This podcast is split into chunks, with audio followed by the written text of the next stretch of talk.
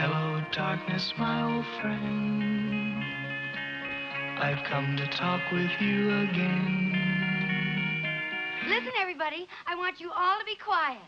I've got Ben's college yearbook here, and I just want to read you some of the wonderful things about Ben. Hey, there's the award-winning scholar. We're all very proud of you, Ben. How are you, track star? What are you going to do now? I was going to go upstairs for a minute. Oh, I meant with your future. Your life. Well, that's a little hard to say. Because a vision softly creeping left its seeds while I was sleeping. Mrs. Robinson, you're trying to seduce me. Aren't you?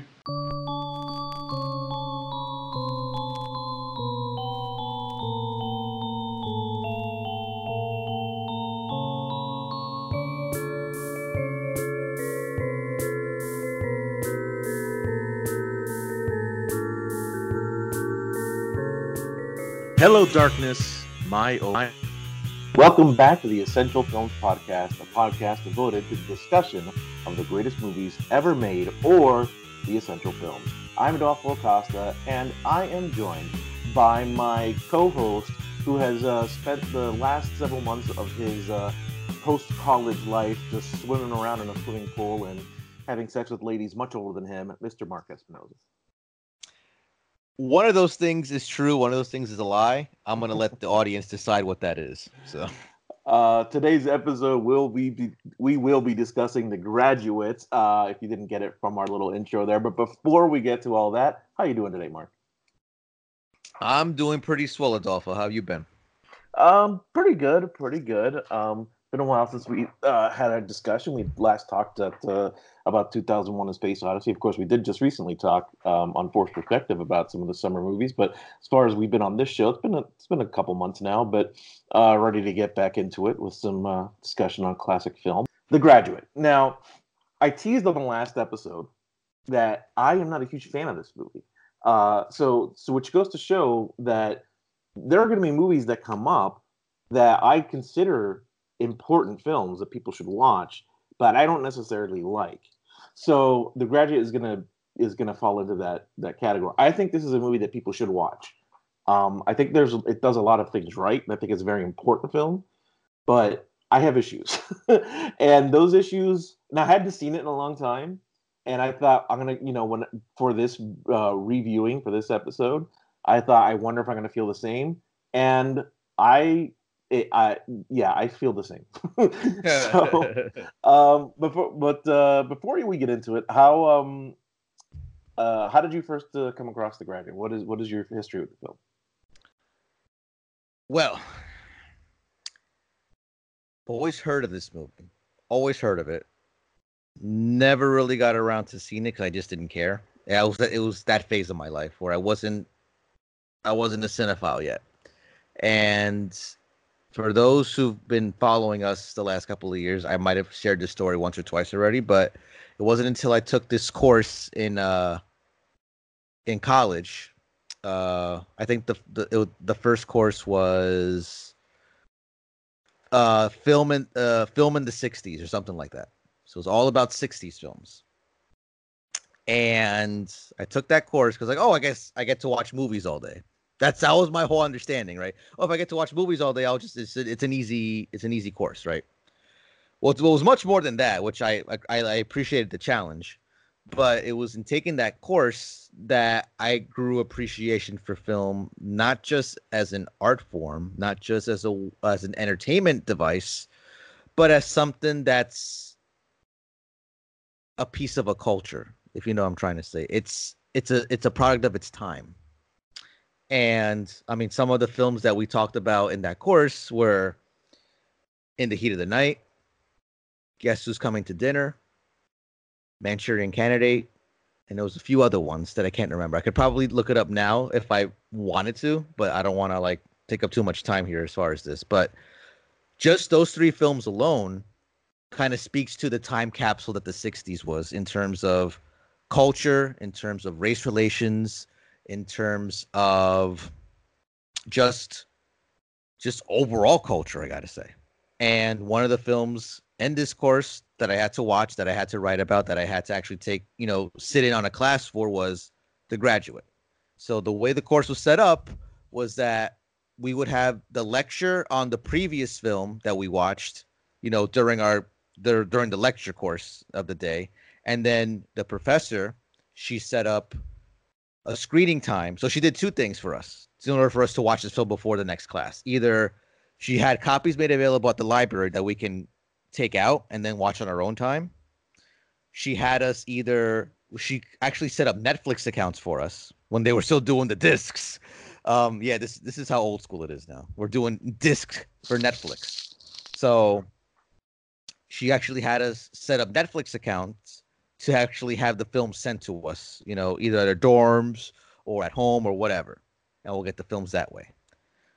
Thirdly, and this is the one I took advantage of because I just like w- watching movies with a crowd. Which is, I think that's why I love Alamo so much because I get to revisit a lot of these old movies with an audience, and seeing it with an audience is a lot different than seeing it by yourself at home on a couch, right? So what she did was she set up screening times at one of the um, one of the big lecture halls where they have like that big projector. So she set up screenings. I think it was every Thursday night at eight o'clock. She set aside a block of time with the university to screen these films. So if you wanted to come to this, great. If you wanted to walk, see it on your own, see it on your own, right? But I like that she made that available to us. So of course, I got on my last class around like six o'clock or something. I go to the food truck. I get a nice big sandwich. I get a nice drink. I get a um, uh, some candy to go with, like usually M and M's. I'll walk into that lecture hall and I'll sit in for the screening. And that's how I saw The Graduate for the first time. It was that part of that uh, university screening that my professor did for the course. And right before we went on the air, I actually dug into my old hard drive and I pulled out my notes from the lecture that we did the following class on The Graduate. Now, I didn't write much, but I feel like what I did write on it can spur some discussion. Um, so that's how I saw The Graduate for the first time. Immediately fell in love with this movie. Ended up buying the Blu-ray a few years down the road, um, and then Criterion just I think last year just did the the Blu-ray for it. Um, definitely picked that up. That was that was like a must buy once we had the uh, Criterion sales, either the flash sale. I forgot how I bought it, the flash sale or the Barnes and Noble sale, but um, that was like an instant must buy once Criterion did it. And I don't know. I mean, I I'm gonna I'm gonna understand where your complaints come from. I really do because this last revisit that I did for the show, I seen I saw a lot of things that I that seem odd by today's standards, right? But I'm not gonna deny the significance of the film, how groundbreaking it is, the message that it has. I love I love the film's overall message. Like is taking out the Ben character by itself and what he does. The film's overall message is something that even as someone that's not from the 60s, I can personally relate to. And I think what I find just wacky about it all is how this film and I, and, it's perfect the way this worked out. How this film is going to relate to our next Force Perspective episode on 500 Days of Summer, because of how much The Graduate, as a film, plays into the shaping of the Tom character played by Joseph Gordon-Levitt. So, I kind of just like how the kind of the stars align to kind of bring us that right because 500 Days of Summer is my favorite rom com of all time. So, um, but I will not deny just how and, and I'm sure you won't deny it either, just how significant the graduate is. But from that first screening that I had as part of that film course in college, I just fell in love with this movie. And I've grown to love it even more ever since. Okay. Um I'll get into my feelings as we go through it, but I'll just say this. Um I recognize that it's an important film. I'm not going to deny that. I just have issues with stuff that comes up. But mm-hmm. before we get to that, um, my my uh, my experience is a little different. It's it's it goes back to yeah I've mentioned this before. Um, uh, I was on a quest to kind of watch like all the famous movies ever. You know about like right when Netflix first came out, and you know I, I was renting all the different uh, all the different you know movies through Netflix, all the the Oscar award winners and AFI win you know movies and the IMDb top 250 and everything like that, and of course The Graduate I think is probably on all those. Um, and the you know it's a famous movie, and I wanted to see it. Um, there was a uh, a girl that I was interested at the t- uh, at the time uh, that uh, that you know I invited over to watch it because she had never seen it either, and um, as as we were watching it, I think we both had the same reaction about halfway through the movie when it kind of takes a turn, and we were both like, "Oh, we were I was enjoying it until now, and now it's now not so much." Um, and I, you know, and the reason I bring that up is because that was actually the last time I had seen it, and that was probably over ten years ago.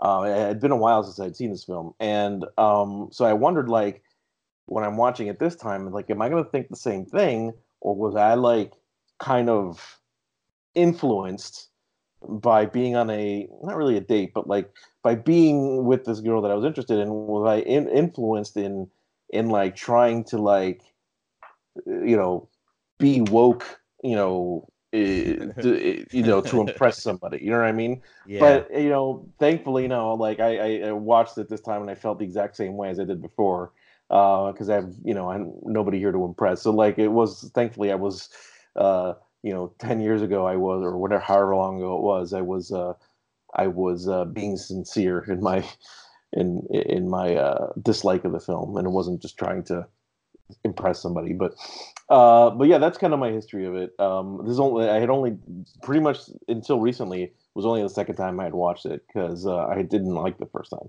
so that that's kind of basically my uh my history with it Now, in the rewatch, did you do any of the commentaries, or you just watched the film straight? uh i did listen to some of the commentaries uh with i did the one with the i have the criterion so i i did the one with soderbergh um That's and- a wacky one. Yeah. with Mike Nichols, yeah. Yeah, I did. It, it, I didn't. I feel like I did. I, got some trivia, but not a lot of insight, to be honest. Yeah, because we were just having a. It's a lot. Of, it's all the stuff they really talked about is stuff that we know already. Yeah. You know, you know, and just it was just coming out of Mike Nichols' mouth instead of reading it from a book or from Wikipedia or from wherever. So, Right. um, but if you want to go back just to kind of watch it from a scholarly perspective, watch the second commentary with uh, Howard Suber. Yeah, that Um, I did not. re- really eye-opening stuff. Like it's just, and then again, I'm watching it as he's and as he's mentioning all these things. It's like, holy crap! Like I never noticed that. Like you, you start seeing things differently. Like how deliberate a lot of these, like a lot of the blocking was of the scenes, a lot of the camera angles, how deliberate they were, and just a lot of this, the tropes in the movie that you see like in other movies. Like just how closely that the film itself, even though it might not seem like it, it follows like the uh what there's a there's a phrase for, for what I'm about to say. I can't remember what it is, but it's like basically the uh a standard like the dramatic like outline for a drama, you know? So it might not seem like it's it, it follows like, you know, going back to like Aristotle or, you know, whoever came up with, you know, the mm-hmm. original like the dramatic structure. But when you really think about it the way he described it, yeah, it's the dramatic structure to a T, right? and it, it's just it was very eye opening. So definitely check that out. Just you want to look at back on it from just as a film scholar perspective. Yeah, I'll probably go back and check it out. I just didn't have time in, in, in our prep for this one. Uh, but I did see that one, and I, I, I was interested in, in watching it. Just didn't get a chance to. Yeah, and a lot Um, of the stuff that we're gonna talk that I'll be mentioning is straight from the commentary for those who haven't checked that out yet. So Uh, so let's go, let's go down some of these stats here. Um, the Graduate was released in 1967. Uh, was directed by Mike Nichols, as we already mentioned, with a screenplay by Calder Willingham and Buck Henry, uh, based on the book The Graduate by Charles Webb, uh, starring Anne Bancroft, Dustin Hoffman, and Katharine Ross, um, and music by uh, fam- famously by Simon and Garfunkel, uh, written by Paul Simon. Um, and uh, yeah, so the the graduate. Um, kind of let's get into some of the background here. Uh, like we said, it was based on a on a book uh, by Charles Webb. Uh, He apparently he wrote it right after finishing school, um, which I can see. You can definitely see because the whole film is about you know Benjamin uh, Braddock, played by Dustin uh, Hoffman here. Uh, his kind of post college like. Uh, what's the word I'm looking for? Post college haze of not knowing really what to do with his life, and and that's certainly a lot relatable to a lot of you know America's youth, both then and now. yes. Um one of the things that kind of struck me, just kind of, I of course I haven't read the book, but one of the things that kind of sticks out when you watch this movie is just it's very I want to say angsty, but I don't know if angsty is the right word for it because what this film does well is that it it speaks to the youth of the time. We're gonna get into uh, we're gonna get into a little bit of 50s culture here because 50s culture is responsible for the kind of backlash of the counterculture that happened in the 60s. And Benjamin's parents are an encapsulation of that like old school 50s culture that kind of pushed the youth to that edge. Um, I do have some notes on Ben's parents that I took from college from that course 10 years ago. So I will be sharing that in, in a few moments when we actually get to Ben's parents. But just from the film itself, and I and I, I read bits and pieces of the novel, just like little excerpts like from articles, um, and from what I understand, it does pretty much stay true to the message of the art of, of the novel, and you just get from the first frame that this is one of those oh, this is not really going to be a happy cheery film. Now there it is a comedy, it is a comedy film, but there is an underlying darkness, my old friend, to that. Um, so that's what really I think. Well, just from when you first see it, you kind of just get that, not so much an uncomfortable vibe, but it's it's not a happy, cheery vibe, and that's deliberate. Yeah, it, it certainly it certainly does uh, does set that up as like um, as a kind of uh, angsty. I think is a is a good word for it because it, is a little uh, it is a little you know you know emo, a little angsty, a little you know uh, kind of ah, what's the word I'm looking for? Very you know like you know it speaks to the to to that certain thing that you know that kind of what that quarter life crisis kind of thing you're just out of college and you don't really know what you want to do with your life and people are asking you what you want to do with your life and and you just don't know what to do and how to how to handle it. And and i think a lot of people uh who grew up at that time or, or even later uh, know what that what that feels like, and it spoke to a lot of people. So um, I, I, it certainly does come off that way. Uh, this from the second you you first start the movie. Uh, I, I, think there's probably even some elements of of uh, depression and anxiety in here as well. I think before those terms were kind of as you know uh, well known as they are now. Um, right but yeah, it, it, certainly it, it does it does a lot of that right. It, it really does. Um, so let's get a little bit in the background here before we kind of go into the main uh the main stuff uh, and this is mostly just um some trivia stuff that i found interesting uh specifically in regards to the casting there was a lot of people uh, that wanted different roles and didn't want different roles and were or auditioned and didn't get the role. But just to, to kind of run down the list here, uh, we'll go with the the uh, Mrs. Robinson first. Um, uh, Mike Nichols' first choice was a French actress named uh, Jeanne Moreau, uh, who turned it down. But uh, he also uh, wanted Doris Day as well, who turned down the role because she didn't want to do nudity and she was offended by the by the by the role. Joan hmm. Crawford hmm. wanted wanted the part, and Lauren Bacall and Audrey Hepburn also wanted the part. interesting on both of those. I think I don't know if Audrey Hepburn would have worked because she's so like her her persona is always so sweet. I don't think I've yeah. ever seen a, a and maybe that's why she wanted it because it was a little more edgy. But Lauren Bacall definitely could have pulled this off. Um, yeah. Uh, um, Joan Crawford, I think, may have been a little too old for at that point. Um, and uh, Patrice O'Neal or Patrice O'Neal, Geraldine Page, um, both turned it down. Some other actors that uh, that they considered. Uh, I think this is kind of interesting list: Angie Dickinson, Sophia Loren, Judy Garland, uh, mm-hmm. uh, Rita Hayworth. Um, let's see who else: Jennifer Jones, Deborah Kerr, Eva Marie Saint, Rosalind Russell, Simone Signoret, uh, Jean Simmons, Lana Turner, Eleanor Parker, Anne Baxter, and Shelley Winters.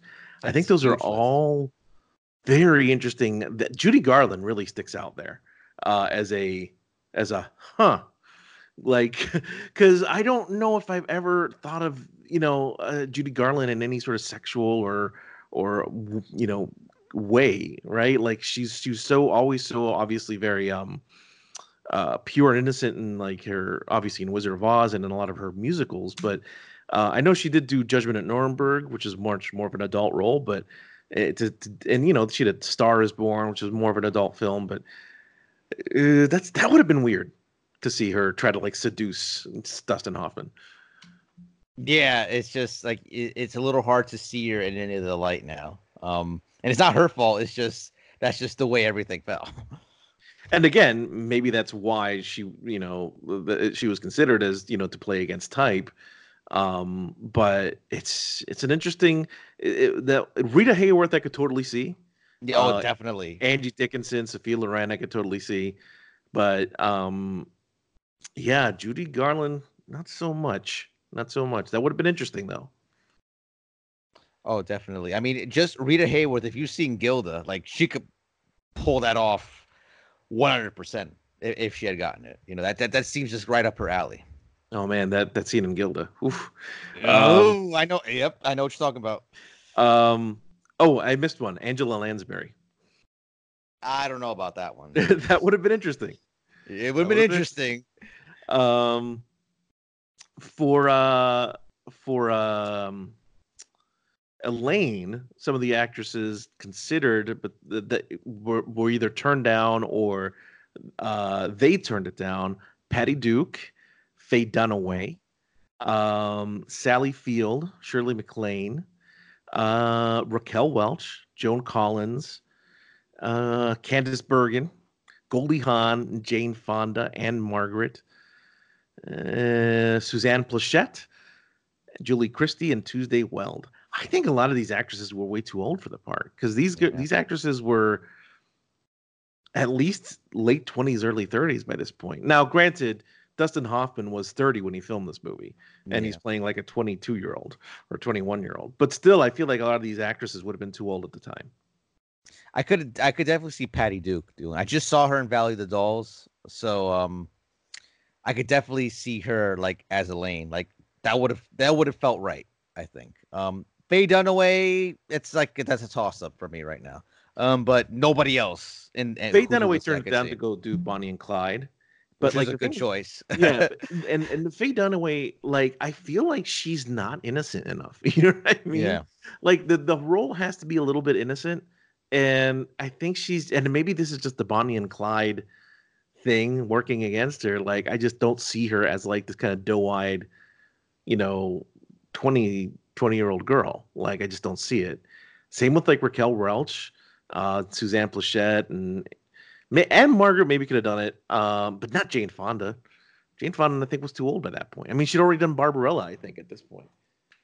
I You mean, w- with me personally, with Faye Dunaway, like all I see when I think of her now, I think of Network, like and how and Right. the Well, the yeah, language, how much of a bitch she is. So, um, so yeah, so that's how I equate her now with, and then of course Bonnie and Clyde. But like when I when I hear her name, I think Network first, you know. Right. So Okay, and I just did a quick search. I, I am wrong. Barbara Barbarella came out the next year, but still, mm. I I feel like she would have been way too old for that for Jane Fonda.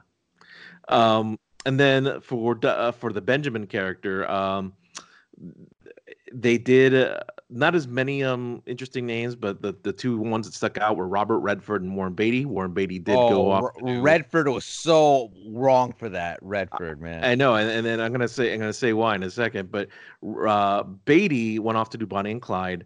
Redford Good did choice. did do a screen test, um, but Nichols th- apparently was like he's not an underdog enough. He's too good looking, and I think on the He's right. Uh, he basically said is like no one's gonna believe that you know any girl would ever turn you down. And, and it's like, well, what do you? And, and he's and he's and he uh, Nichols asked uh, Redford like, well, what do you do whenever uh, uh, you ask a girl out and she rejects you? And he Redford goes, what do you mean? Because Redford, 'cause Redford never had that problem. Enough Uh, said. Enough said. Enough said, right?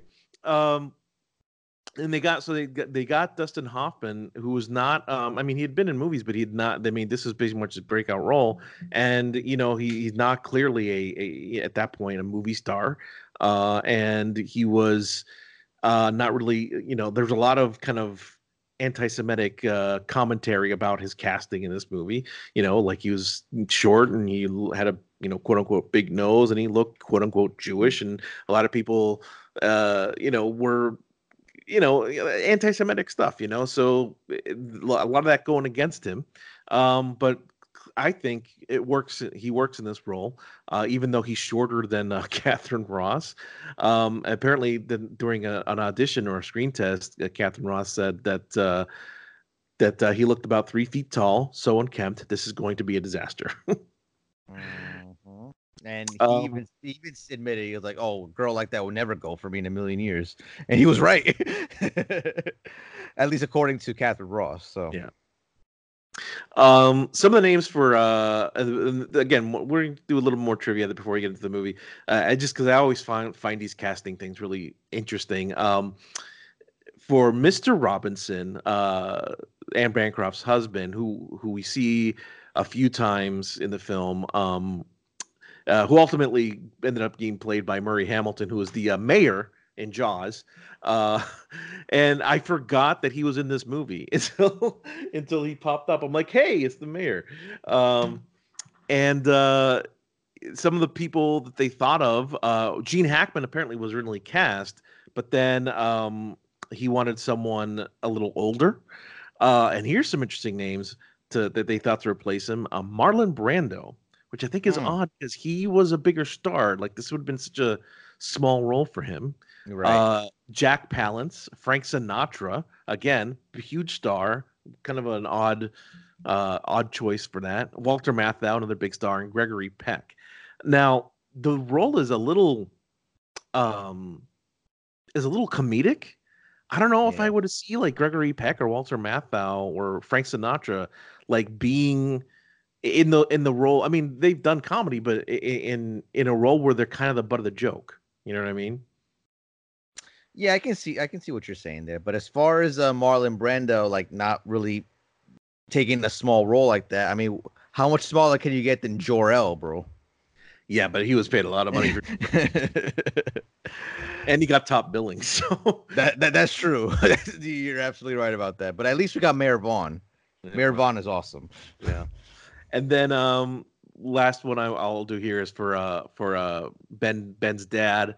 Um, some of the people considered Yul Brynner, Mm, Kirk Douglas, Jack Lemmon, Robert Mitchum. Robert Mitchum would have been really weird because Robert Mitchum is such a menacing kind of figure, He- and he's that a might- man's man, bro. he's a man's man. But I mean, like it, that might just be like Cape Fear and Night of the Hunter, like Yeah. influencing me. But he's such a menacing dude. Uh, Karl Malden. Uh, I could have maybe seen Malden here. I can Christopher Malden. Plummer and Ronald Reagan. All- Um, uh, all uh, were all considered before they finally ended up going with Mr. Feeney. That's right, Mr. Feeney, bro. Mr. Feeney beat out Reagan in something. How about Or that? for another generation, KITT. Yes, there you go. That's yeah. See the kit or Mr. Feeney's. All, uh, someone out there at least knows who we're talking about. Yes. Um, and then uh, last little bit of trivia I'll go into before we get into the movie here. Um, the two major, the two big songs from the movie, "Sound of Silence" and uh, "Mrs. Robinson." Silence, "Sound of Silence" was in there by pretty much mis- uh, not by mistake, but kind of um, uh, not coincidence. What's what I'm looking for? Kind of like It was more. It was a placeholder, basically. it was a placeholder um for for editing and nichols pretty much ended up liking it so much he ended up saying no this this song stays we're going to keep it. And then he went to uh paul simon to get more music. Um simon couldn't really write a whole bunch of songs for him uh but did say he had uh, mrs robinson or at this at the time was called mrs roosevelt. So um nichols told him ah, just call it mrs robinson we're going to use that. Which when you which is fun i mean it, it matches because it's mrs robinson in the movie but if you actually listen to the lyrics of mrs robinson it doesn't really make any sense with what's going on You're absolutely right. That always tripped me out. But before I even learned about this, that always tripped me out. That like you, you're hearing this song about you know who we see in the movie, right? And the lyrics don't match up to who we see in the movie, and it's just like what? This doesn't make any sense. yeah so um before we head on to the plot any other kind of background or trivia that you want to get into Uh, as far as background, not necessarily. I think we pretty much hit all the notes there. Um, so we can just get into the film. Okay. Oh, one one last bit of trivia is, and this is a kind of famous piece of trivia, but uh, Anne Bancroft, who was uh, cast eventually as Mrs. Robinson, uh, is you know supposedly the uh, an older woman uh, to, uh, to to Benjamin Braddock, who's a 20 year old, 21 year old kid. Um, only six years older than Dustin Hoffman at the time. Yeah. So, um, which is interesting because they do make her look more mature and they do make him look really young. Uh, so it, it is interesting that you, you kind of buy it in that moment, but um, it is funny that that you know he's playing much younger and she's playing much older. Yeah, and plus then the way like just down to costume design for her, the way they did her makeup, the way they did her hair, like she does look like she could be older, like way older than him. Very attractive, way older person than him, but nonetheless, like they do a good job, you know, as far as like how they they set her up. Right. All right, so let's let's get into the meat of the film. Um, movie uh, starts off. We're seeing uh, Ben Benjamin Braddock uh, coming home from college. He's on an airplane uh, as he's uh, kind of coming back from the East Coast back to the West Coast uh, to celebrate his his graduation. It's got a good, got a great opening shot. Um, and again, I'm going to say a lot of good things about the first half of this film. Um, got a great opening shot of uh, of uh, Dustin Hoffman sitting on the airplane. He just kind of has like a like a thousand yard stare, you know, as as the plane's landing. You can already kind of tell just by looking at him that he's that this is not exactly you know how he envisioned his life at this point. Yes, and then um, as the opening credits come on, he's on that. Um, it's not a conveyor belt, but it's that like that The walkway, that, like there the people mover. There you go. Um, and it's just him kind of with that kind of blank expression on his face. Um, but just kind of look at the. There's a few little tidbits of symbolism there. First off, he's on the people mover, but what does that do by design? Like he's not he's not using his muscles, his strength to move. He's being moved, right? He's moving involuntarily. So again, that's kind of laying the foundation for the theme of the film. Uh, so that's that. When I first caught that, it was just like, holy crap! Like it's like right there in the beginning. Like the theme is right there. Like you know, he's being shoved in this direction when he doesn't want to be, right? But and then him being on But he's also letting here- himself be moved. yeah, Right. That exactly. Yes. Right. As as far as right now, where he is right, yes, he's letting him. That's he's letting that happen to him. Right.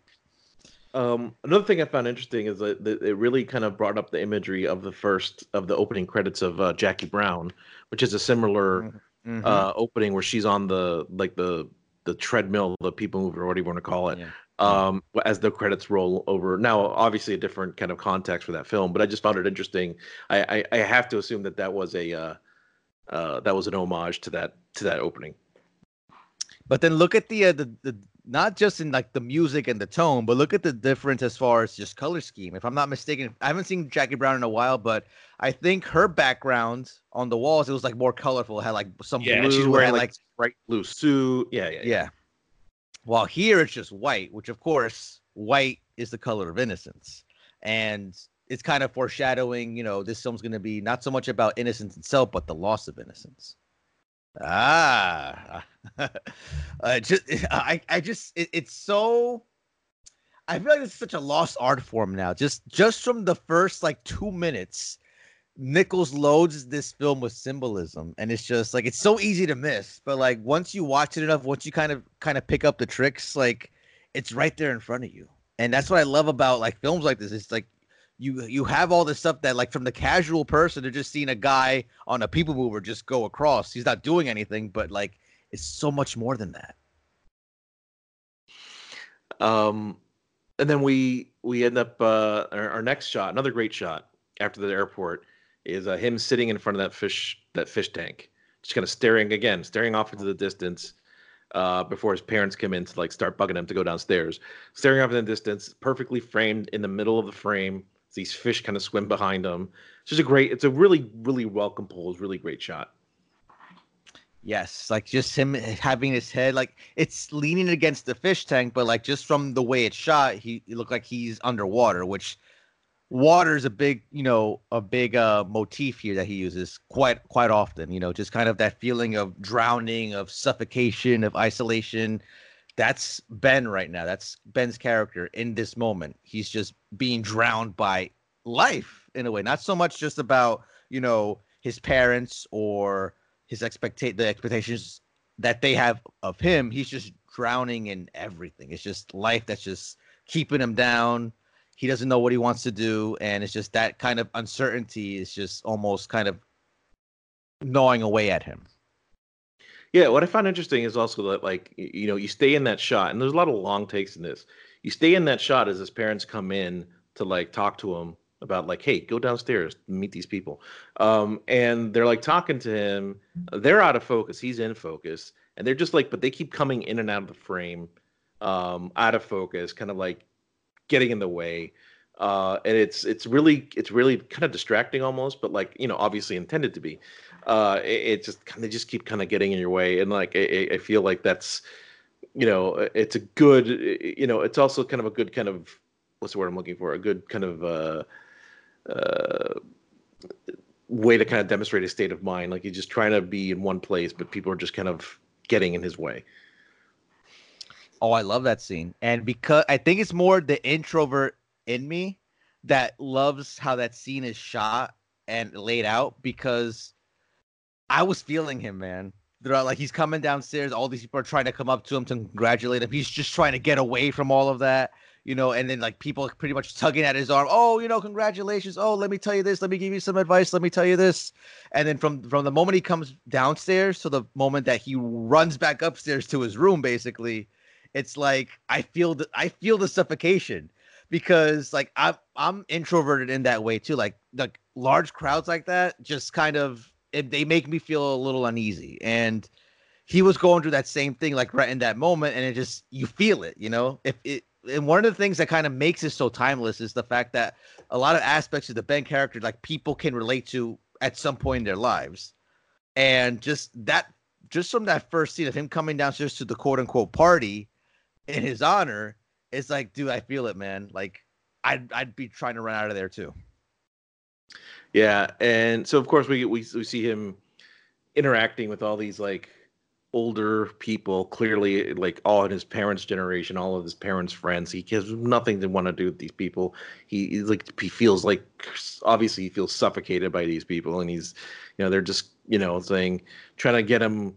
He's like, oh, how are you doing? Oh, this, how are you? Blah blah blah, and they're kind of just, and he's got that fake ass smile on his face, uh, and you know, you get that kind of funny line where the dude kind of pulls him aside. It's like, I got one word for you: plastics. Exactly. How do you mean, sir? Um, and you know, it's a funny line because it's clearly this guy is trying to get him to like either invest in plastics or get into like plastic, uh, uh, you know, manufacturing or whatever it is. It's clearly just like this is what you want to start doing with your life, and it's cl- the most boring thing you could possibly think uh, Yeah. uh, of is like plastics. That's what you want to do with your life. Plastics. It's so it's funny, but it's also so kind of infuriating that this dude is like, this is what you. th- This dude is just inviting like this advice on him. Yeah, and in fact, I think that's one of uh, that's on the list for like AFI's 100 quotes, right? It is. Plas- It is. just plastics, right? so that should tell you like kind of the impact that that has on the film itself. It's just kind of just the blandness and the boringness that Ben is trying to get away from, right? Um, another thing that I love about this scene too is when in the middle of him trying to go back upstairs, you have his mom pretty much reading out all of his accomplishments. Like, oh, listen, look, he was the editor in chief of the newspaper. He was associate editor. He became managing editor in his senior year. But just listen to how it's it comes off, right? And I believe, and this is I think one of the things that started really resonating with the '60s youth at the time is the fact that just kind of listen to how she says it. She comes off very phony here because to me, and this is how I see it. To me, it's not about her being proud of her son. It's about holding his son, her son, in front of everybody, saying, "Look at how great my son is." More of like a trophy, as opposed to actually being proud of his accomplishments. Mm. Look at what my son did. I'll, I'll take it. I'll take it a little further. Instead of look at what my son did, I think it's more like look at the parenting that I have created. Like because of me and my parenting, this is what has come of it. Exactly. And that's so infuriating to hear because even the way um even the way that Elizabeth Wilson delivers those lines is perfect because you can kind of it's not so much that contempt you hear in her voice, it's just the phoniness of it.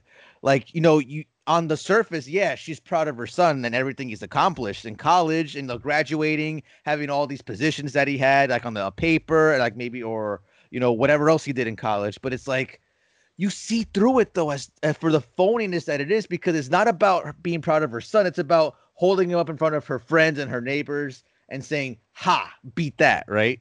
And it's just it's so it's so dehumanizing.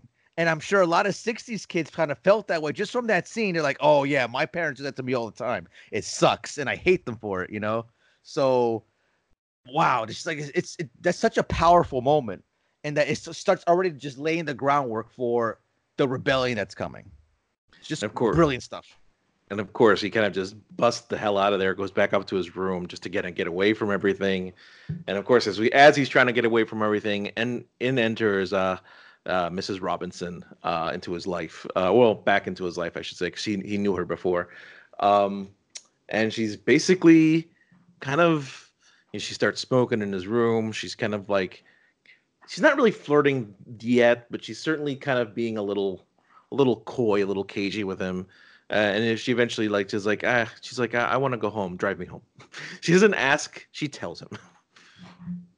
There's a couple of things to pick up here. First off, the way she's introduced, pretty much as a nobody. Because you remember, Ben is kind of making his rounds through like all those. yeah, she is in the background. You see her, yeah.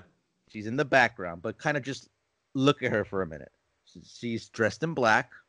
She's kind of they focus on her come up kind of as alone, isolated, but at the same time she's amongst the crowd, right? She's smoking. What what's that? What's what's that remind you of? Like what kind of film trope is that? She's in black. She the, smokes. uh, she's thinking of a femme fatale? there. You go.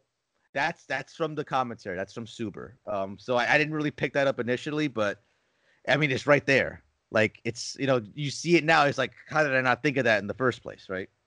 So he comes upstairs. She follows him. She tries like making small talk with him. He's not interested, of course. And but he's trying to be very polite about it. And and, and you know, the here's the thing. The uh, uh, again, I'm gonna say the things that I enjoy about this movie. Dustin Hoffman is really good um, at being so awkwardly polite, right? and being a wuss. I- yeah, he's being. I mean, he's clearly he's clearly in a position where, yes, he just graduated college and he's you know quote unquote like into adulthood, right? But he still feels like a kid because he never refers to to Mrs. Robinson by her first name. He always calls her Mrs. Robinson, you know. Uh, so like he clearly already sees her as someone who's not his not his peer, not his equal. Um, this is his friend's.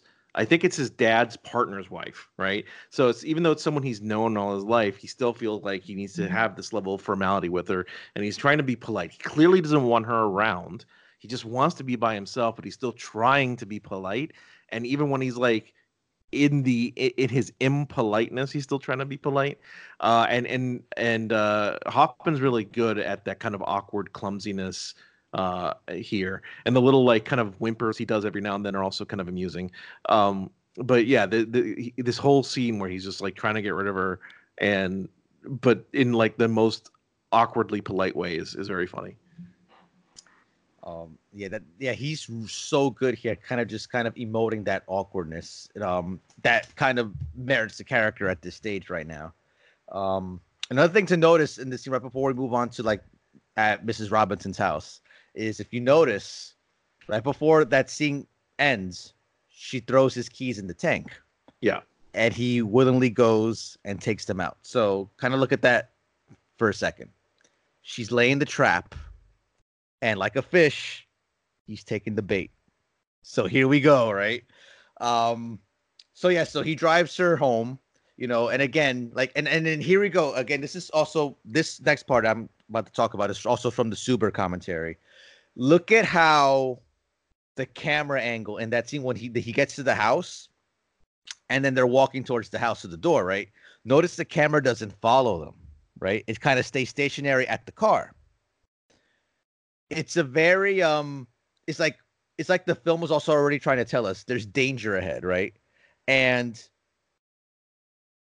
by positioning the camera where it is behind the car and not following them to the door, it's kind of we're observing, but from a safe distance as an audience member. Like, okay, like we're not following them. We know something's about to go down, but let's just stay here in the safety of the car so that we're it's like we're not too in too deep into that. And just notice too, like now here also, uh, Suber pointed this out as well. There's a little bit of a kind of I don't know if you call it inconsistency, but notice how when they get to the door, you hear their conversation perfectly as if we're standing right next to them, but we're still the camera wise, we're still by the car. So it's you're kind of messing with reality there a little bit. If we're really sitting by the car, we can't really hear them as well as we're hearing them right now. But again, that's just that's a film thing, you know. It's something you kind of have to like suspend of disbelief, right? Um, but I love how he pointed out the whole camera angle there because it's, it's really it, you you feel dangers coming, but we're gonna stay right here and kind of in the safety of the car so that you're not really up in that yet. I mean, there's gonna be times where you're gonna be all up in the danger, but right now let's kind of we're gonna stay the distance. You know, that's that's the safe option right now. So it's it's it's kind of quirky and and when wacky what what Nichols did there as far as with the camera. Yeah, that's uh, Zoro. That's a really good observation. Um, and yeah, it, it's it is kind of like she is kind of drawing him into her web, so to speak. Um, right. She gets it. She gets him in. Um, she offers him a drink. At first, she gets him in saying, "Oh, I the it's too dark inside. I, I need you to come inside while I turn on lights," or some very flimsy excuse. Um, and then uh, when he comes in, she's like, she offers him a drink. Uh, and then she clearly, very much clearly, starts flirting with him at this point. Um, and to the point where he utters the famous line, uh, uh, Mrs. Robinson, you're trying to seduce me, mm. aren't you? um, and he obviously said much better than that. Um, but it's a it's a very. I thought the fun... line. wait a minute. I thought the line was Mrs. Krabappel. You're trying to seduce me.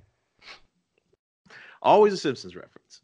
um, I don't think we've done a movie without a Simpsons reference yet. I think every single one movie we've done has had a Simpsons reference. Well, I mean that's a pretty famous because uh, uh, that episode that that Hoffman did on The Simpsons, he actually went uncredited. Like we didn't know it was him. You had to just hear the voice. But like when you when you when they threw in that like graduate reference, like okay, that has to be Dustin Hoffman. It has to be right. Um, so I had to throw that in there.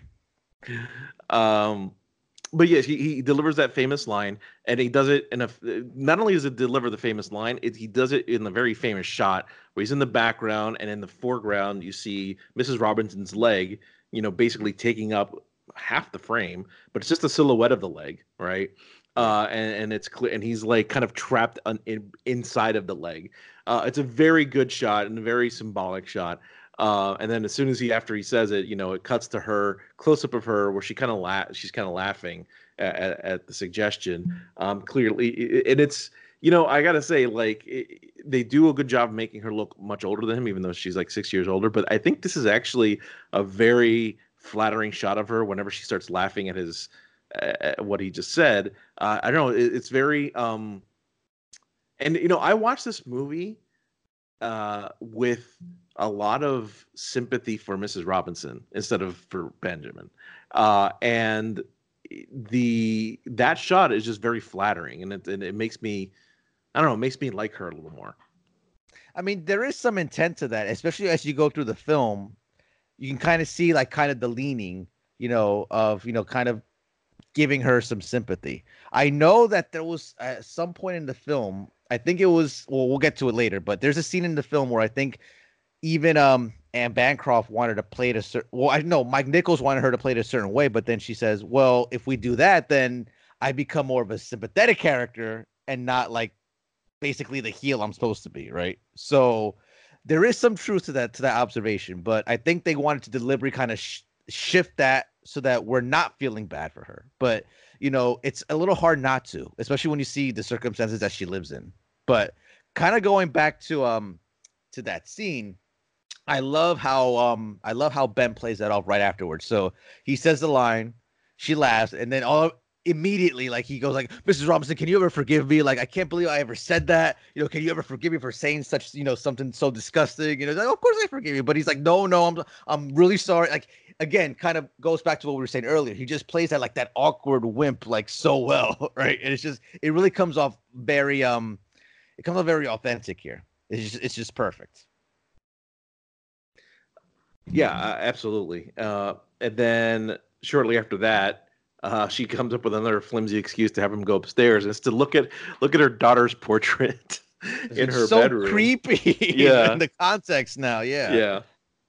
Uh, and he's and, he, and it's funny because he like it's like he goes up, he looks at it, he's like, okay, that's nice, I gotta go. Yeah.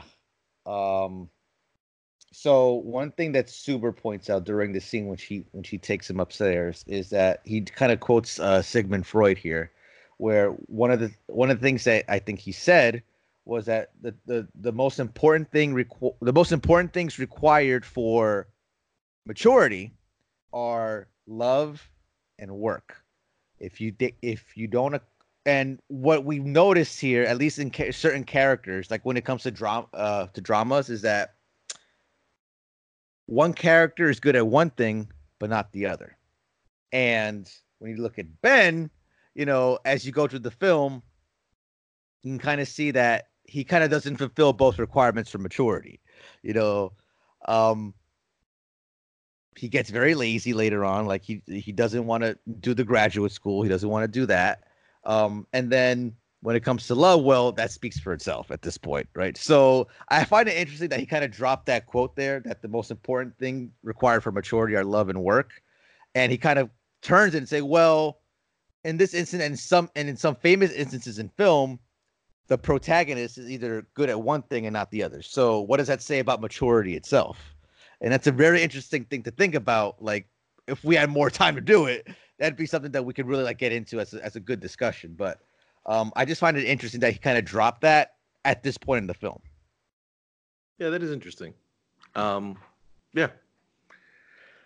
Um, and then we, as they're in this room, uh, she she asks her she asks him to unzip her dress. At this point, not even uh not even trying to dis- barely disguising the the flirting at this point although she still denies it. She's like well why not you know she, she keeps saying things like you know "Well, it's ridiculous that you just won't unzip my dress blah blah blah. So he unzips her dress. She basically starts to get naked not completely naked but almost naked. And then at that point he like wants to get out of there. And as he leaves she she basically says oh bring up my purse please. Uh and which but again his awkward politeness won't allow him just to say no like Right. at this point, he could just leave. Like he knows what she's doing. He absolutely knows what she's doing, even though like he felt embarrassed that maybe she wasn't doing that before, but now he absolutely is positive she's doing that. She's getting undressed in front of him. But like he could just go, but instead he he he very dutifully takes the takes the purse, takes it all the way back up the stairs. He's like, "Where do you want it?" Like, put it in Elaine's room. Goes back to Elaine's room, and then she sneaks in, closes the door, and locks it behind him, and she's completely naked. um, and as Suber pointed out here, no, those still images are not Anne Bancroft. That's a body double.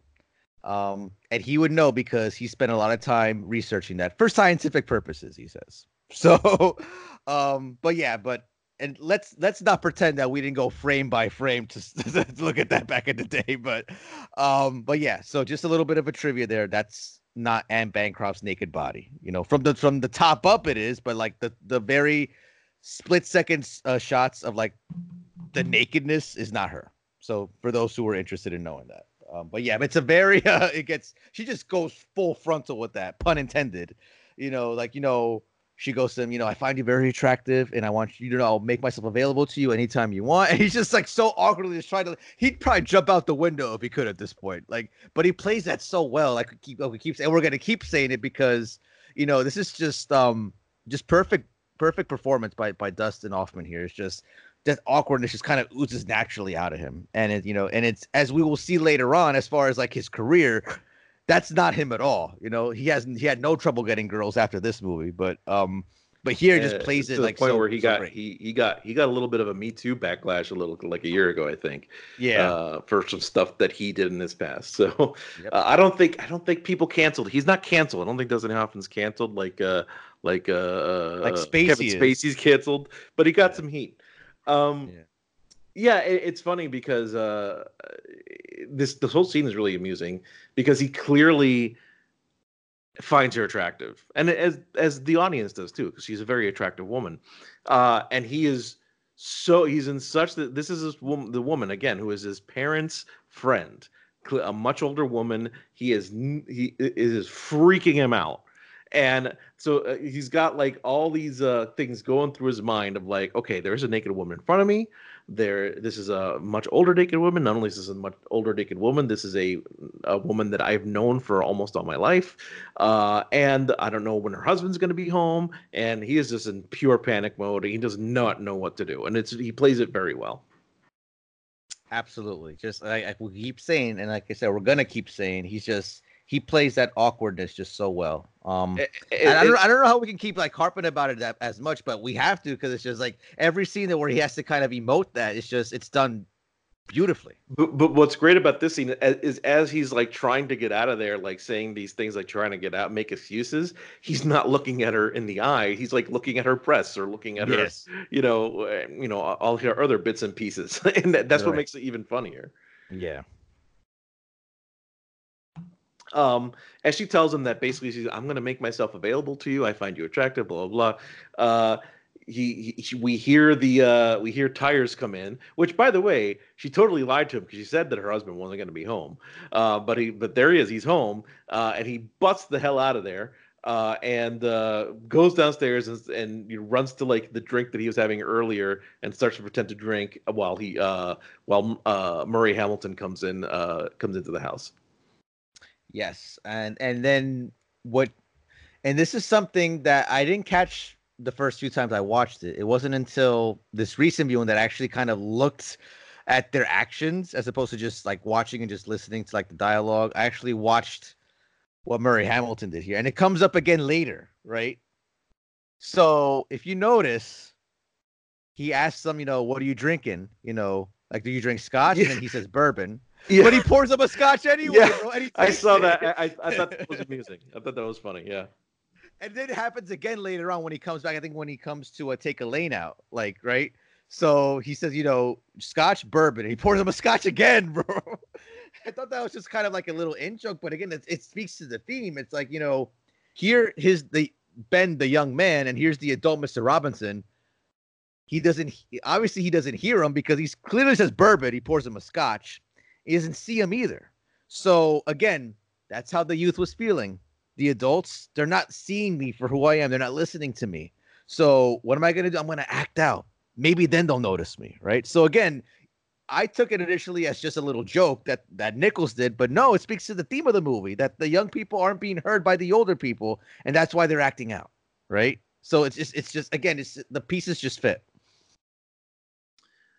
Um, yeah, it, it is an amusing joke, but it also does play to the theme. I think you're right there. Um, then we see uh, uh, we we see a little conversation between the two, and uh, Mr. Robinson is basically. It's interesting because he's he's basically like telling him you should sow your wild oats, right? But then he's also telling him that he should call up his daughter. So I like it's an interesting dichotomy he's doing there because he's telling him to go out and basically have lots of sex, but he also wants him to hook up with his daughter.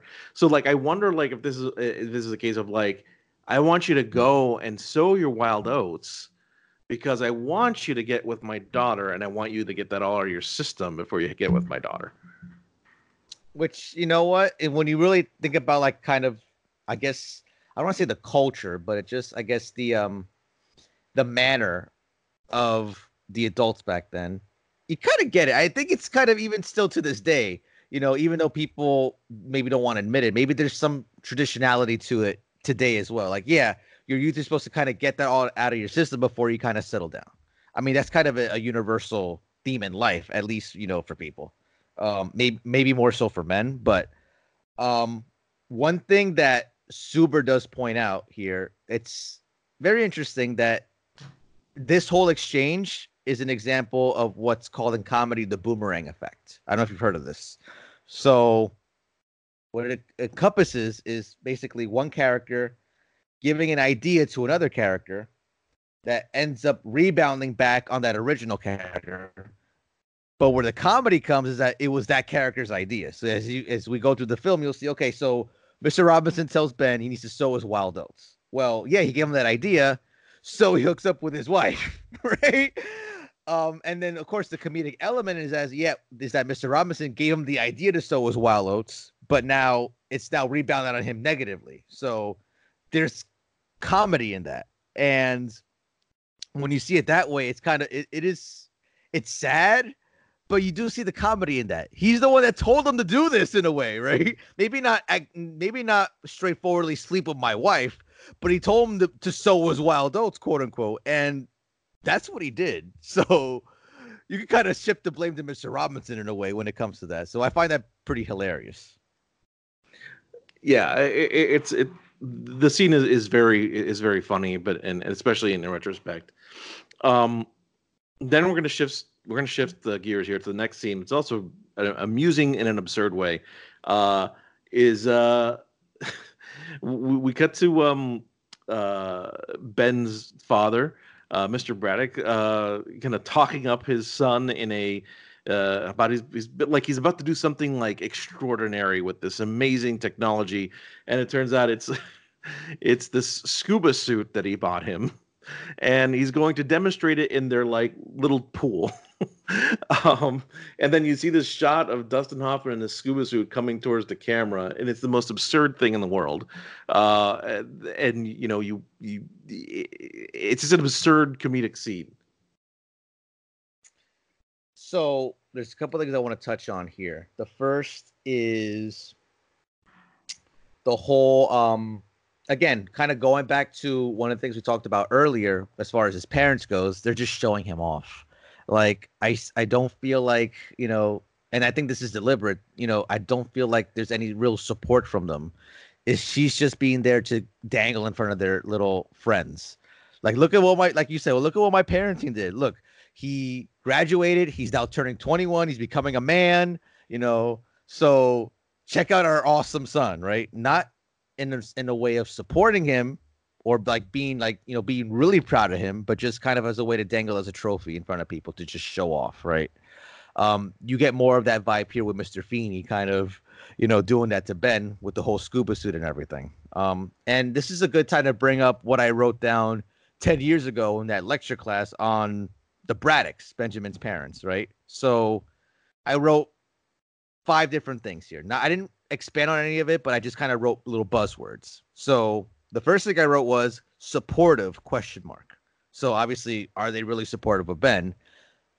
On the surface, you want to say yes because that's what their words are saying, but just the, the overall like subtlety of it, no, they're not really being supportive. Like we've already been saying, he's being dangled as a trophy, and it's not is not being shown as a sign of support for him it's being shown as a kind of measure of their own success, which is very, um, very much BS. I'll call it. Um, the second thing I wrote was conformist. Are they really? Yeah. If you want to go back to the standard of like what they grew up and what they became adults in 50s culture, yeah, they're the sign of the old, they're the sign of the past. And this is what the 60s youth is trying to get away from is that whole conformist attitude that of their parents. Uh, the third thing i wrote was pushy slash controlling. Well yeah they're obviously pushing him to pick a graduate school. They're obviously pushing him in a certain direction not just his parents but all the adults are pushing him in a certain direction that he doesn't want to go down. So yeah they are very very pushy. They are being very controlling of him. The fourth thing was spi- spiritually bankrupt maybe there's there's more of a topic here that we can really get into um but you can kind of argue that too because you can argue that his parents played it safe. They you know which is obviously like the 50s uh, mindset like you know you want to get go to school get the safe job start a family buy a house you know and just kind of play the safe route at that time right?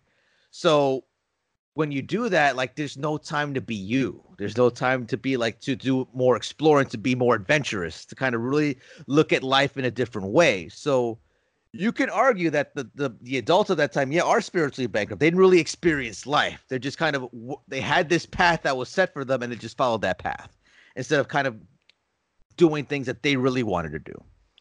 And the fifth thing is superficial. Are they superficial? Yeah, close. They're superficial. They're close-minded. You know, it's just that's just how the adults were at that time, and that's what the youth of the '60s was noticing and that again I, I keep using the word rebel but that's really what it was it was a rebellion against that mindset so yeah so the braddocks they're kind of they're kind of a-holes in a way So I'm going to jump on a couple of things that you you mentioned there. Um, first is the uh, the the kind of the showing off thing. I think they're doing two things. They're showing off him, Benjamin, and they're also showing off uh, their their stuff that they can buy.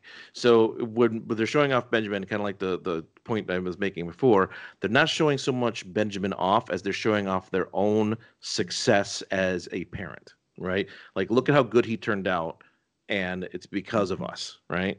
And then the thing with the scuba suit um and the thing early you know uh, that's more of a look how well off we are that we're doing we got this ridiculous thing for our son who Mhm. in the in the entire film doesn't really seem to like express any desire in like scuba diving uh either before or after this moment. So it's odd that this is like a thing right? Um that they're they're they're uh they're demonstrating but they got this for him. But you know it, this also comes up in that that sports car they bought him. Um it, it- it's them showing off that they bought him the sports car because he doesn't seem to appreciate the car. I mean I, he gets around in it right? But it's not like he loves the car or treats it very well. Like he Right. it's it's it's just a thing he uses to get around in like it, it could like he may as well have like a beat up car like it doesn't seem to appreciate the um the elegance or the beauty of like this very expensive italian car. But i mean again, he literally that- tossed the keys to mrs robinson. He here you take it. Like that's Yeah. how apathetic he is to it. Yeah he, he doesn't care about it because it's really his parents it's his parents gift to him.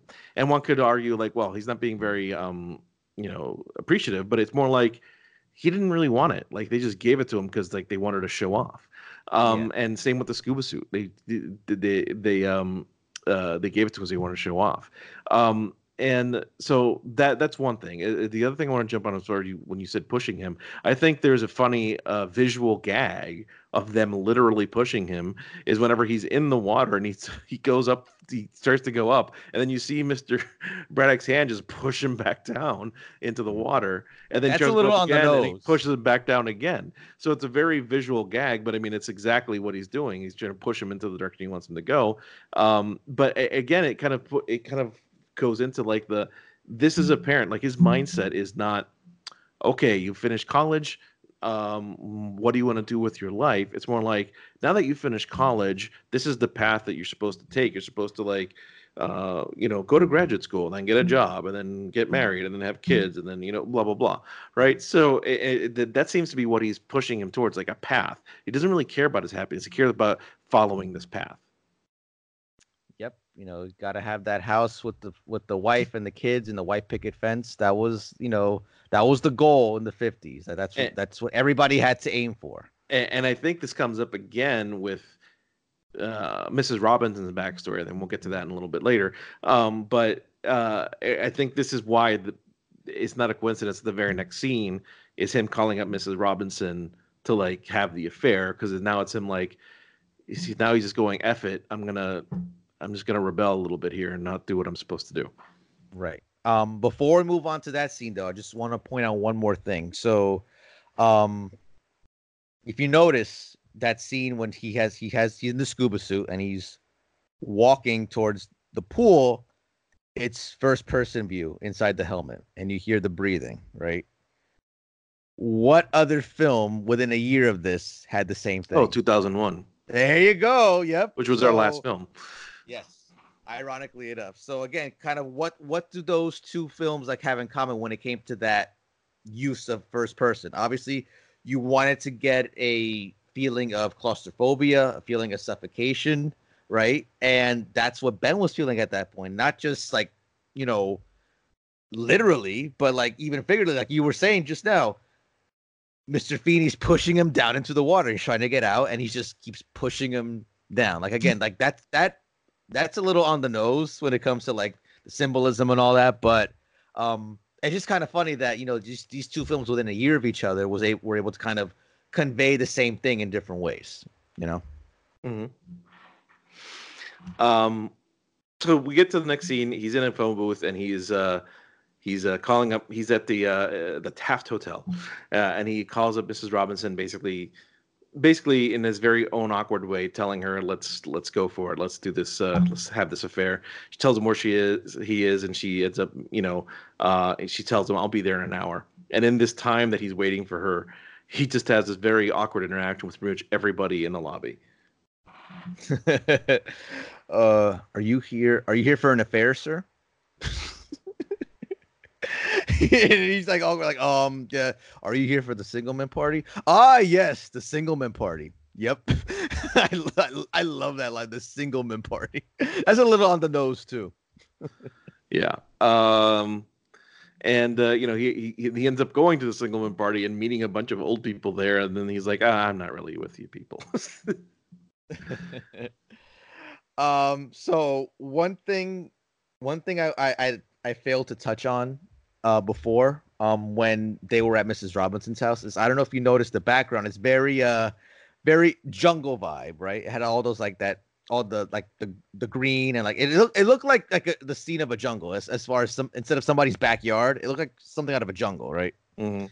Um, we kind of continue that here at the bar. You know, if you look through the window, it's it's very like flowery, it's very very jungle like, right?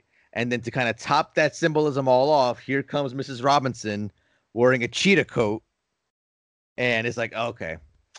I see what you're doing here, Nichols. At that point, it becomes it's, it becomes a little on the nose, but um, But I kind of like how it's like s- subtle.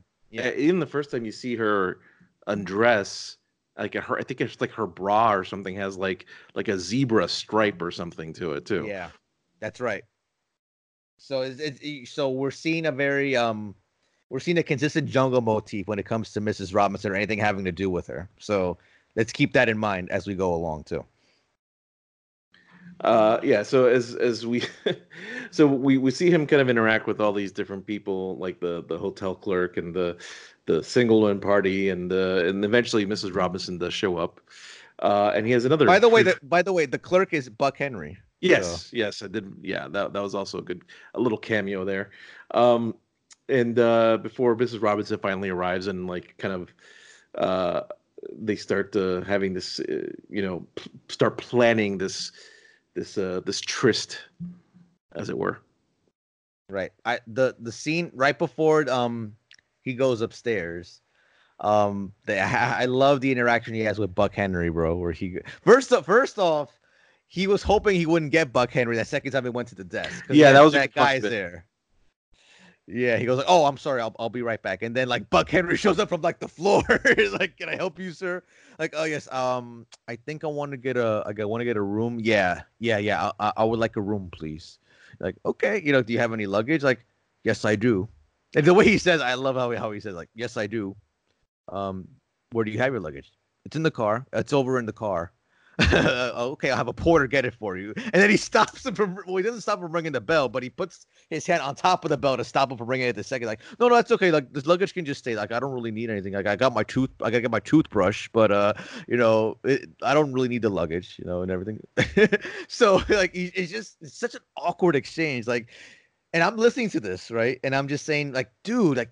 You're so transparent, man. Like, hide it a little better. Like, you know, it's like uh, uh, I I almost give the same advice to guys who are trying to like, you know, arrange affairs own. Not that I encourage that stuff, but it's like, be a little more cool, man. But just the way that he played is just true to the Ben character right now, and I just it's such a funny scene just because of the awkwardness that comes out of it. You know, I have my tooth, and then and then when he goes upstairs, he's like, I got my toothbrush. Like very good, sir. Like, oh, I'm tired now. Like, you know, I'm gonna go to bed. Like, have a good night, sir. Like, ju- just even Buck Henry's great here. Just what a great sequence.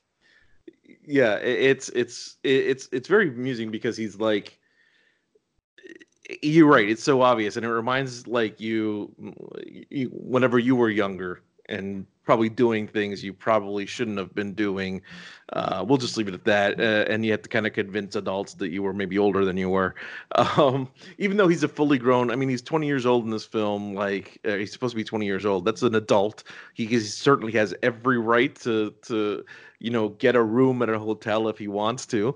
Um, but he's so nervous about it. He's acting so suspicious about it. like the hotel's not going to care what he's there for, you know, as long as he pays.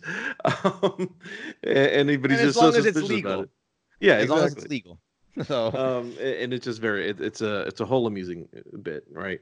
Uh, and then immediately afterwards, he, he calls, uh, he calls her, uh, uh, Mrs. Robinson. He's like, "I got the room," and then like I hear it in your voice too. Like it's just the way he said, just the way he said it. Like I got the room. like okay, like do you, do you want to do you want to go upstairs first? it's like um yes, I'm going to do that. like just everything she's is like, so "Is there something you want to tell me?" He's like, "I just want to tell you how much I appreciate this." He's like, "I mean, I mean the room number." yeah, that's right. She, she she goes to him like, "Is it Ben? Is there something you'd like to tell me?"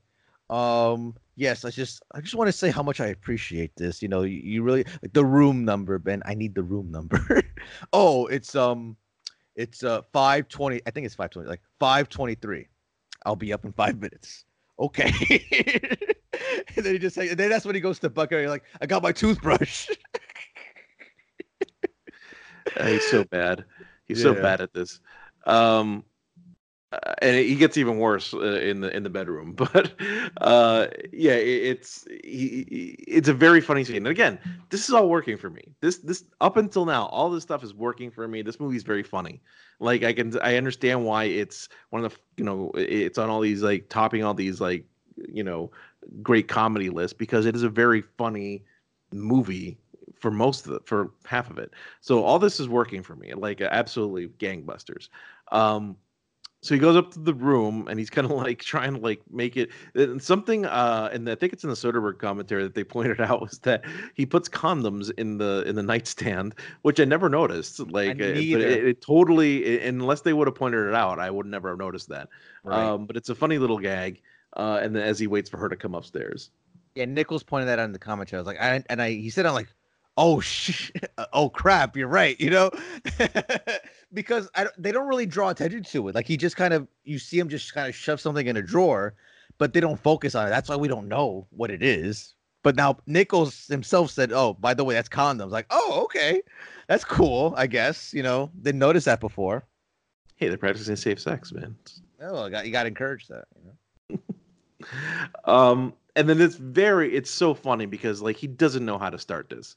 Like he's clearly uh, uh, like he, he's first of all he's nervous um but second of all so how do you read this? Because you know she basically in in, in, in a couple of minutes after this she basically goads him by saying oh this is your first time. You've never done this before. And he gets kind of insulted and then that's kind of what like kind of kind of uh you know he shuts the door turned off the lights and you know it kind of prompts the scene for him to go for it, right?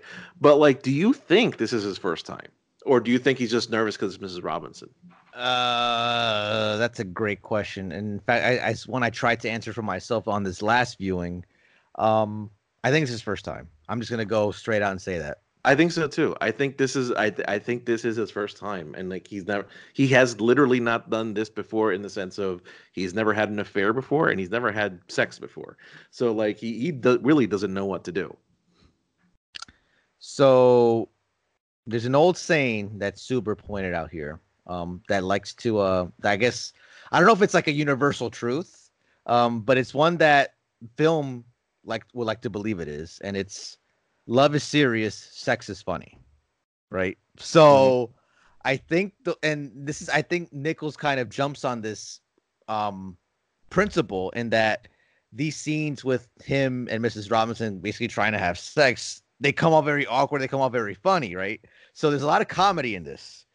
But then later on, when he's dealing with Elaine, there's a lot less funny, right? Mhm. Now, obviously, the reason why it's less funny is probably going to differ between what I think and what you think, but you can agree at least that the theme is is there. Like here, this is all being played for laughs, while as later on when we deal with Elaine, it's all serious. So love is serious, sex is funny. That's a little bit on the nose here. Um, and it's really encapsulated in the scene when he tries when he kisses her, and she didn't blow out the smoke from her cigarette. So he he they kiss, no, he stops and then she blows the smoke out afterwards. So that's a very hilarious visual, by the way. It's very very uh very uh almost like almost um what's who am I thinking of here? I don't want to say Marx Brothers, but it's very like very um very like Three Stooges, you know. Yeah, I don't know. If, yeah, I, I I get what you're saying. I don't know if Three Stooges is what I would go for, but um, like I, I understand what you're saying. It's a very good gag. Yeah. Um, and you know, a, a- as he's kind of kind of prepping the room, he's like, you know, she's like, "Hey, can you get me a hanger?" And he's like asking stupid questions, like, "Would you like a wood hanger or a wire?" or a hanger?" wire hanger. you know, and like, and she's like, "I don't care. Like, just give me a hanger." um, and uh, he, you know, and you know, like the the gag with the kiss and the blowing smoke is also funny. And like, and then there's this point where he's like, where she's like trying to like rub some like she finds like a spot on her dress or her shirt or something, and she's like trying to get it out, and he's like just walks up to her and just put puts his hand on her breast in the most awkward way possible, mm, and then like just walks away, and she totally doesn't sell it. She's like, she's the like as if he wasn't even there. Like she takes off her shirt, he puts his hand on her breast, and then uh, he just leaves it there. And as, as she's like kind of seeing what's wrong with this this this shirt, like what's on this shirt that I see, like the spot, and then like he just kind of walks away again. Yeah. Just uh that that's very virginal stuff. So you know, but but it's just it's it's just acted so great by the both of them, you know. yeah, and and this is where he's he starts to have his, his doubts and he doesn't want to do it. Um, and then she basically calls him out, like, "Oh, this is your first time. You've never done this before. I understand." And then that's whenever he kind of takes the bait, and he's like, "Well, I'll show you." You know, Oh, I, I- I um, love that whole exchange because she goes to him, Is this your first time? That is a laugh, Mrs. Robbins. That is really a laugh. The way he says it, bro. I just start cracking up when he's like, That's really a laugh. like it's it's nothing to be ashamed of. Like Mrs. Robinson, no, this is of course not. Like, and then that whole just that whole from from the moment she even brings it up to the moment he slams the door, it's such a great exchange. And just but the way he says, That's a laugh, Mrs. Robinson. That's really a laugh. Just the, the inflection in the voice and everything. It's just I love it. It's just so hilarious. Yeah, a- and and I think that that's really what convinces me that it is his first time because of that whole. it- he gets so uh, Defensive. defensive about it that like if you weren't a virgin, like you wouldn't be that defensive. You'd be like, no, it's not my first time. I've done this before. It's fine. But you know, like, but he's he gets so defensive about it that he's clearly like it clearly is his first time. Yeah, but it, that that's what makes it work, though. That's what makes it seem brilliant. Um, and I think at this point we get kind of another one of the the uh Simon and Garfunkel montages. Am I right here? Or is it, I yes, yeah. something? Sound of Silence is back. Yeah, Sound of Silence, and where he's just kind of like laying in the pool, kind of listless. Um, and then you kind of see a couple of scenes of him just kind of hanging around, and then also some scenes of him kind of uh, meeting up with Mrs. Robinson as well. Right. Um, a lot of use of montage in in, in this film. Um, something. Um, I don't know if I'd, I like if it had been that heavily used before, like where it's set to a mu- to music and you just see kind of like the the passage of time and you just understand what's happening. I mean, I know montage is not a very new concept, but like I feel like this is very. It hadn't been done to like like exactly like this before. Suber kind of mentioned something to the effect that what you're saying. Um, it's really what he really emphasized on when it comes to that is that around this time, like yeah, it's common now. Like you get montages set to popular music all the time, but in 1967, it really was unheard of in a way. Like yeah, you had montages, but it was never set to like popular, like you know, top 40 songs like Simon and Garfunkel. So kind of kind of see that. It was kind of innovative in that aspect that it was using like a popular song that people knew and setting it as a montage for like for a film. Um, like I said, nowadays it, it happens all the time, but like in 1967, it was more of a new concept. Yeah, and then there's a really good cut where he kind of gets out of the pool and he's putting on a shirt, and then as he's then he like walks into the house, and then the next cut is him walking. It, if you're not paying attention, you'd think he's walking into the house, but it's really him walking into the hotel room with Mrs. Robinson, and she starts undressing him. It's a really good. It's a really good cut. It's very, very fluid. Yeah, there's a great scene um as part of that too, where like he gets up, like he, he's in a room again, and he starts walking up. He sees his parents having dinner, and he shuts the door on them, bro. What a uh, more symbolism there, bro. Like I mean, it's it's pretty. Again, I, I love saying the phrase on the nose, but like that, this is pretty on the nose what he's doing here, like the symbolism implied. So, but that's a great scene. Just like the way they look at him, like all awkward, like, "Are you coming for dinner?" He just closes the door, like, "Screw you guys," right? Yeah, and I, I think this is kind of one of those. um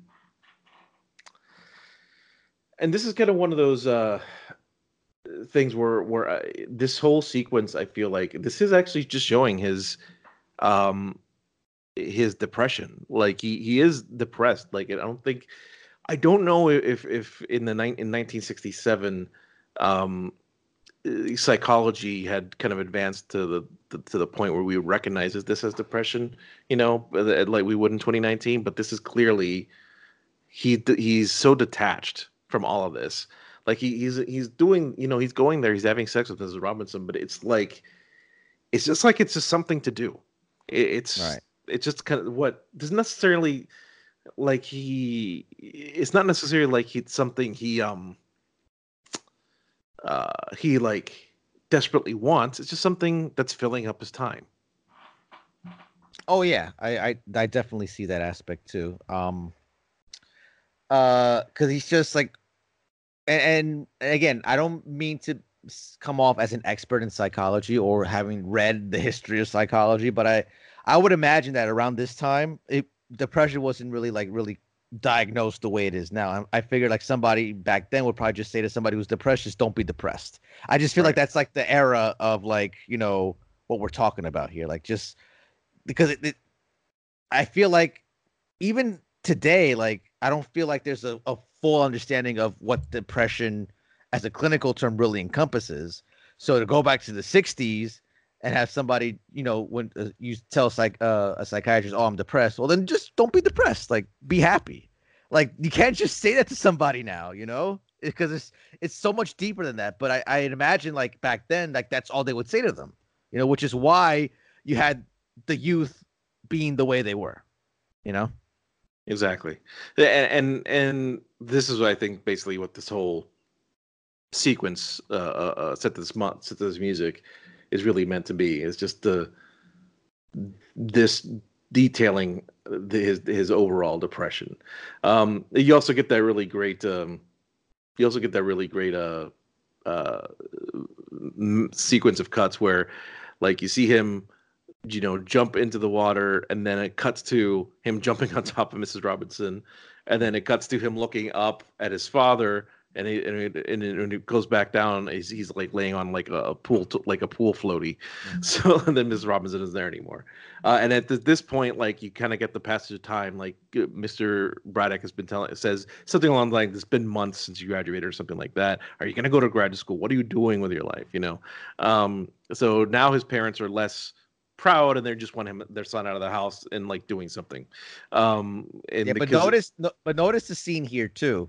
Um, there's a little bit of symbolism um in this whole thing as well because if you notice, um, Mr. Feeney is blocking the sunlight on Benjamin, right? Because obviously it's a sunny day, he's in the pool, he's relaxing, he's trying to get a tan, I guess. And then his father, the way it's shot, he his head is in front of the sun, so he's block literally blocking his light, right? So there you go. Like the adults are blocking the youth's light. Like it's just, dude, like it's, it's just such ripe for symbolism, bro. Like it's it's amazing. um and as as his kind of father is kind of admonishing him uh you know we had mr and mrs robinson come into the frame as well and again they mr robinson starts pushing the idea of uh, call up my daughter you know call up my daughter because I want you to hang out with her. Um, but again, Say hi again- to Mrs. Robinson, Ben. Yeah, Hello, what- Mrs. Robinson. um and, and yeah it, it's another one of those moments where you're like uh you get the passage of time. You you know that it's been months. That the, his parents you know clearly don't know what to do with him right now. And it, it, he's here. He's home. He's not doing anything really. He's going out late at night and staying out all night. Um and you know obviously having sex with mrs robinson but they don't know that. Mhm. he's staying out all night and um, hang out in the pool all day and i mean this is this is depression i mean that's what that is and but the, all they care about is wanting him to get out of the house and like do something with himself Exactly. Um, but it's obvious at this point that Ben is not interested in that at all. but at the same time he doesn't know what he's interested in Fair enough. um and we get a scene where uh, his mom his mom basically asks him what he's doing with his life as he's shaving um in a you know and he's he's trying to like not necessarily avoid it but he, he's trying not to like tell her what's going on but she clearly knows something's up Now he okay. This is something. This is a trope that Suber pointed out even later. There's another scene where he's shaving. Well, we'll get to that later, right? But it's it's not so much of an analysis, more of an observation. It's like why does why is it that like when it comes to when it's when somebody's shaving, some like the scene is basically what he's trying to say is anytime there's somebody shaving and the scene is always played for comedy, right? So it's like we're not really supposed to take what's being said seriously. Um, and that's put to great effect later on in this film, which we'll talk about later. But even here, like when you think about it, like she's asking him what he's doing, he's lying to her. It's being almost played for laughs in a way. But it's just a, a, a question he kind of just posed to himself rhetorically, like, why? What is it about shaving that's so funny that like you don't? It, it kind of everything just comes off comedic when somebody's shaving. Like I, I don't know what it is. He doesn't know. I don't know. It's just it's just kind of weird. um yeah i mean i, I could see that it, it is a little strange Yeah. Um, in our next sequence, we get uh, this is where things are finally starting. Starting to he's starting to, trying to figure out what he wants to do with himself, and he knows he's been with Mrs. Robinson all these nights, all these months, whatever it is, and he's only doing it just to do it. So he's trying to get to know her. He's trying to like find out more about her, more about her life. She's clearly not interested because she all she wants is like physical um a physical connection with someone because she like because it's pretty obvious she doesn't get it at home right and she doesn't really care about connecting on an emotional level she just wants she just wants sex. Um and he is the opposite. He's doesn't it doesn't seem like he cares so much about the sex as he wants some sort of interaction with a human being and she's not interested in giving that to him. But he's clearly like suffering at this point. He's like he doesn't know what to do with himself so he's like trying to like get something out of her uh, before they go into it. And this is where we kind of get a little bit of her backstory uh, where like after a lot of prodding and uh, she basically says that the only reason she married um, uh, mr robinson uh, was because she got pregnant with elaine. Um, and and you get a uh, a sense that she kind of resents that uh, that she resents that her her her life was basically cut you know quote unquote cut short by getting pregnant and having to get married and have a kid before she was able to like kind of fulfill her what she wanted to do. You know she talks about how she was an art student and then art kind of just went away because she had to be a mom now and she had to be a wife now.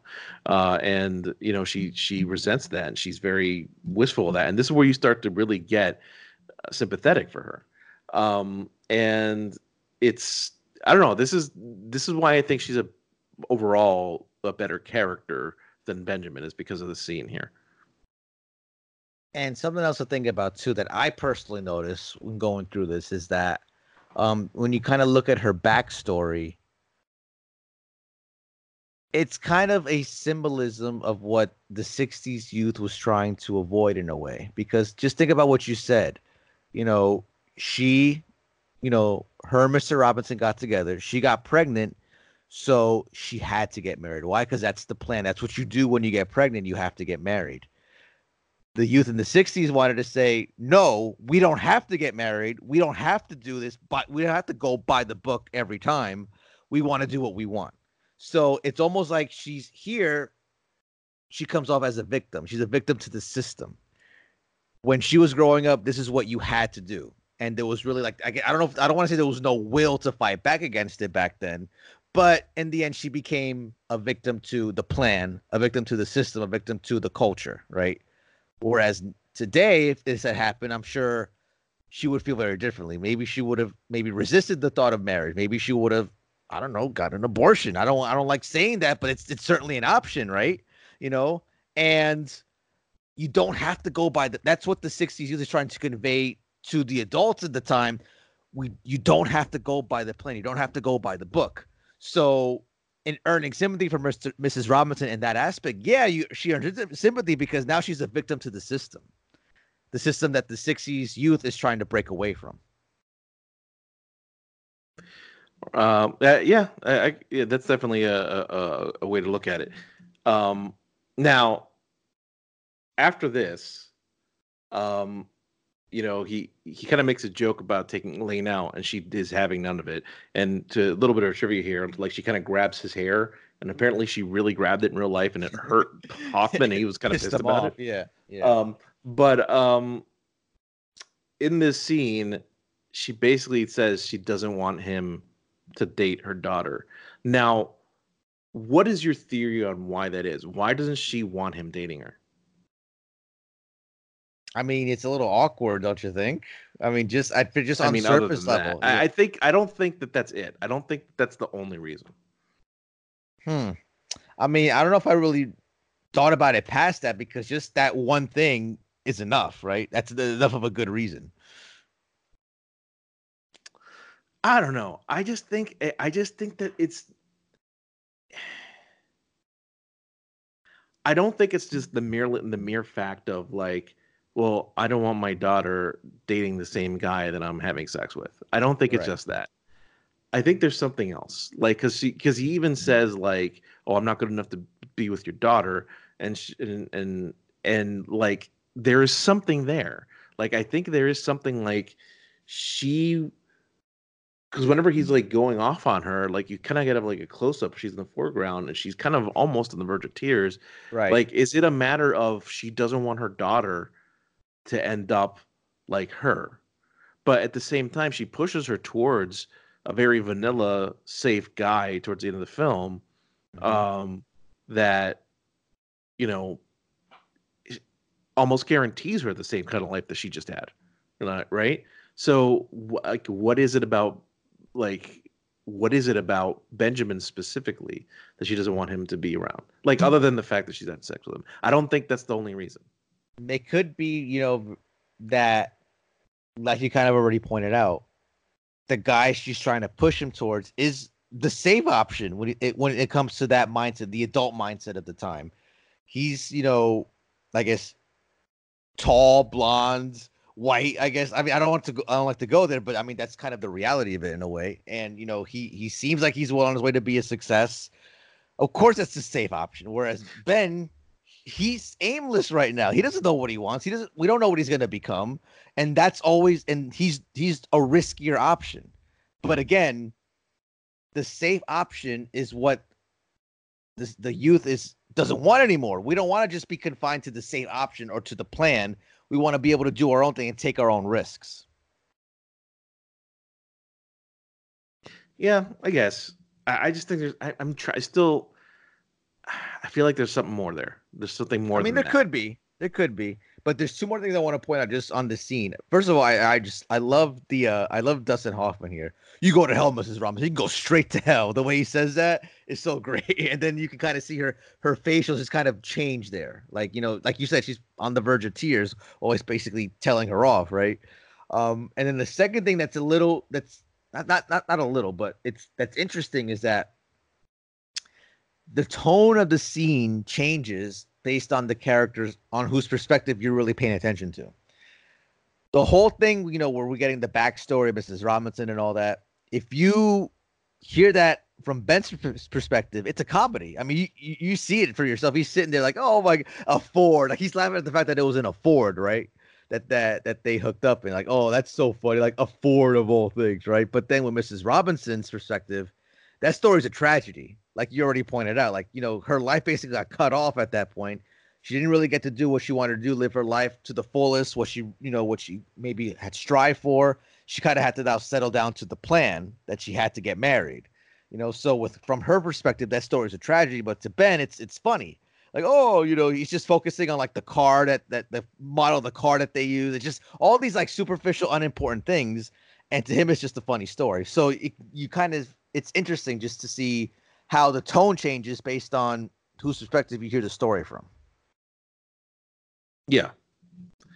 Um, yeah, and eh, she's. I I think that this is the point where, like I said earlier, we're we are meant to sympathize with her. Um, even even if maybe most people don't, I I feel like this is where I really sympathize with her the most. Right. Um, in our next scene, again, we get another example of uh of of the parents kind of pushing him to do something uh, with his life, and finally they're like kind of egg him on to like you know ask Elaine out, and you know we just got that scene where he basically said he's never gonna ask her out, but he's like just wants to get his parents to shut up and get him off his back, Right. he eventually asks her out, which leads us to that great scene where like he's getting to their house and all you see is Mrs. Robinson like at that bar in like their house and she's just like looking off and she is pissed. hmm And again, we get uh our boy Murray Hamilton, Scotch or bourbon, Scott a bourbon, and he pours some Scotch again. Like, come on, dude! Like, listen to him. He's telling you he wants bourbon. You freaking guy.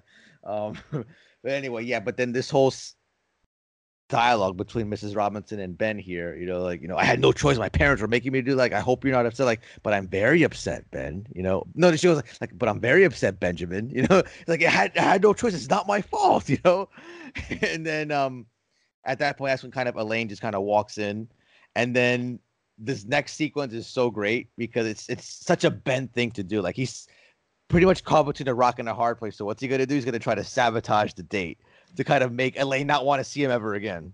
Okay.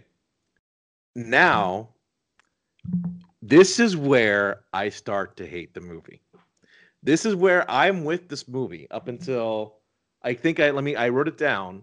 Um because I because I let me find it here because I wrote it down. Give me one second. Up until uh let's see here. I'm gonna cut this out while I look this up because I had it written down.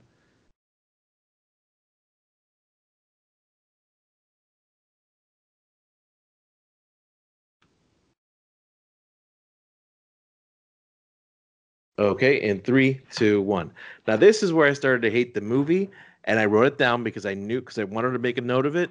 Up until the 57 minute and 57 second mark, when we Jeez. finally see Elaine enter the movie, this is where I start to dislike the movie. Uh, because this entire he, right up until that point, like you just said, he was going over like I didn't want to do this. My parents made me do this. I didn't want to, and he's going all through all this stuff. Elaine enters the picture, and within a and then within a second, you see his eyes kind of open up a little bit, and you can tell, oh, Elaine is beautiful. I like her. Now, of course, he does does go on to sta sabotage a date, but in that moment, you can tell he likes her. And this is where Ben becomes completely from the from this point, in my opinion, from this point forward, the film takes a different shift. It's about something else, and Ben becomes a less and less and less likable character as the film goes on. We're gonna get into it a little bit later And- on when and we, when we really see it. But yeah, and this sequence here uh is uh where he where he takes her to the um to the the cabaret show or whatever uh and he's clearly trying to sabotage the date so he doesn't have to you know hear from mrs robinson uh is the he is such an asshole in this scene Mhm. such an asshole and like it's even worse like when she starts crying because like he see and yeah he starts to feel bad because she's crying but you lose all i i lose all like uh sympathy for ben at this point because he did this and he, yeah he might be sorry in that moment but he should have known that it was gonna be such a. I mean, i he was just thinking about himself in that moment, Right. but he should have known this could have backfired horribly, and it did. I think that him pretty much coming to his senses the moment she starts crying is what's supposed to, I guess, redeem him in uh in Mike Nichols' It's uh, view. in my opinion, it does not.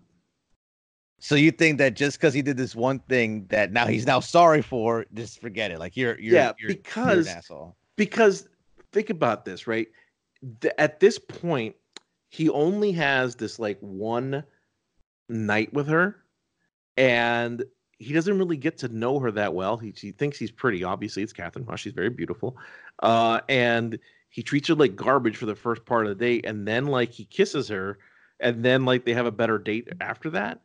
Um that doesn't redeem him like he's still like he's pretty much very um superficial like in, in how he uh in how he views her right? He I mean because he doesn't know he doesn't really get to know her that well before the next their next date and but he just decides that he like loves her right and he's so entitled after this and it really bugs the shit out of me um and he yeah that he him like correcting his mistake because he realizes it's such a terrible thing to do to a person is not redeeming in my opinion. So a couple things. Number one, you're absolutely right. Him even trying to do this is very selfish of him. All he's thinking about is, oh, I don't, I want Mrs. Robinson off my tail. Like I don't want her to be mad at me, you know. So I'm gonna try to do whatever I can to get rid of Elaine forever. So I'm gonna purposely sabotage the date, which is a very immature thing to do, right? Um, so it's it's obviously here in this point in the film, Ben has not reached any sort of maturity. Like he's still kind of in that aimless zone, which I guess maybe this is where Nichols wants him at this point in the story, right? Um, secondly, the resolution to this does kind of come up a little bit unrealistic because yeah, he comes he starts apologizing to her and then like yeah, like you said, he kisses her and then it's like everything's forgiven. Like that would never happen, you know, in real life. Like that's just it comes off I don't want to say you know inauthentic, but it just like you kind of see the situation is like okay, this would never happen. Like the girl would like be running for the hills at this point, right? She wouldn't even be giving him the time of day to even talk to her to say I'm sorry. So it's just it doesn't feel like a real situation. Like it just feels like it's a convenient situation to progress the story, right? But having said that, I don't know if I'm taking the such the the harsh tone that you are and saying, "Oh, just because you know he's sorry doesn't make what he did right." Yeah, it doesn't make what he did right, but I don't think it's unforgivable. I mean, he, he obviously is very remorseful. You know, he's you know he's like, "I'm so sorry. Like I didn't mean to do it. There's like something else going on. Like like he's he's authentic in his feelings when it comes to that. So I just feel like I'm just a little more forgiving when it when when because I see the authenticity coming from not only Dustin Hoffman the actor but Ben the character, which I guess makes me soften up to him in that regard. So I don't really take that hard line. Oh well, he took her out deliberately trying to be an asshole. Like he's an asshole forever. Like I guess I just don't see it that way. But I guess my point is is that he he does it and he he proceeds to fall in love with this girl based on nothing but superficial reasons. And like so for him to like he may have done the right thing by correcting his mistake, but then we're supposed to like follow this love story after this. Like to me, that's not a love story. This is at this point. This is right now in the story. This is a story of a guy who was having an affair, started see went on a date with his daughter, treated her rudely, and now is trying to make up for it for treating her rudely. Um, and maybe starting to get to like they start to get to like and know each other a little better after that after this point like like this, this at this point like i the movie never develops into a love story at all i know a lot of a lot of misguided people think it is but uh, as we'll get to when we get to the end, um, what's funny about kind of that whole thing is even Suber points out like, um, it's pretty ambiguous. Or I mean, we'll get to the whole ambiguity thing, and, and you know when we get to the end, but it's more in the sense that it's not it's not set what you're supposed to think. Like for some people, it's a love story, it's a happy ending. For some, it's a story of I guess maybe inescapable human destiny. You know, it's it it, it means different things to different people. So I guess what he's trying to say is there's really no wrong way to look at this story. Although I think the way, you know, um Tom from 500 Days of Summer sees it is is wrong, but you know, but when he and that's not just this film, this is just any film. Like when the way people look at it, like there's no wrong way to, you know, feel about a film that's just that's the beauty of the film medium. But we'll get more into that at the end because that's when we really need to talk about ambiguity. But um, as far as right now goes, I personally I just feel you're being a little rough on the guy, on the character, because again he he does feel sorry for what he's doing, and I think the film kind of sets up the way he's acting. You know, it's almost like it's it feels like it's in character for him because he's so at this point in the story so immature that yeah, an immature guy would try to sabotage a date like this. So I don't know if it's necessarily out of um I guess sympathy, but it's just in line with what the character with what we're believed the character would do in the situation. I, I guess as my point is like there are easier and less mean ways to sabotage a date than what he did, right? Like I think some people might I don't know if the intent of that scene was to make it funny or not, but it wasn't fun. I mean, it was kind of heartbreaking.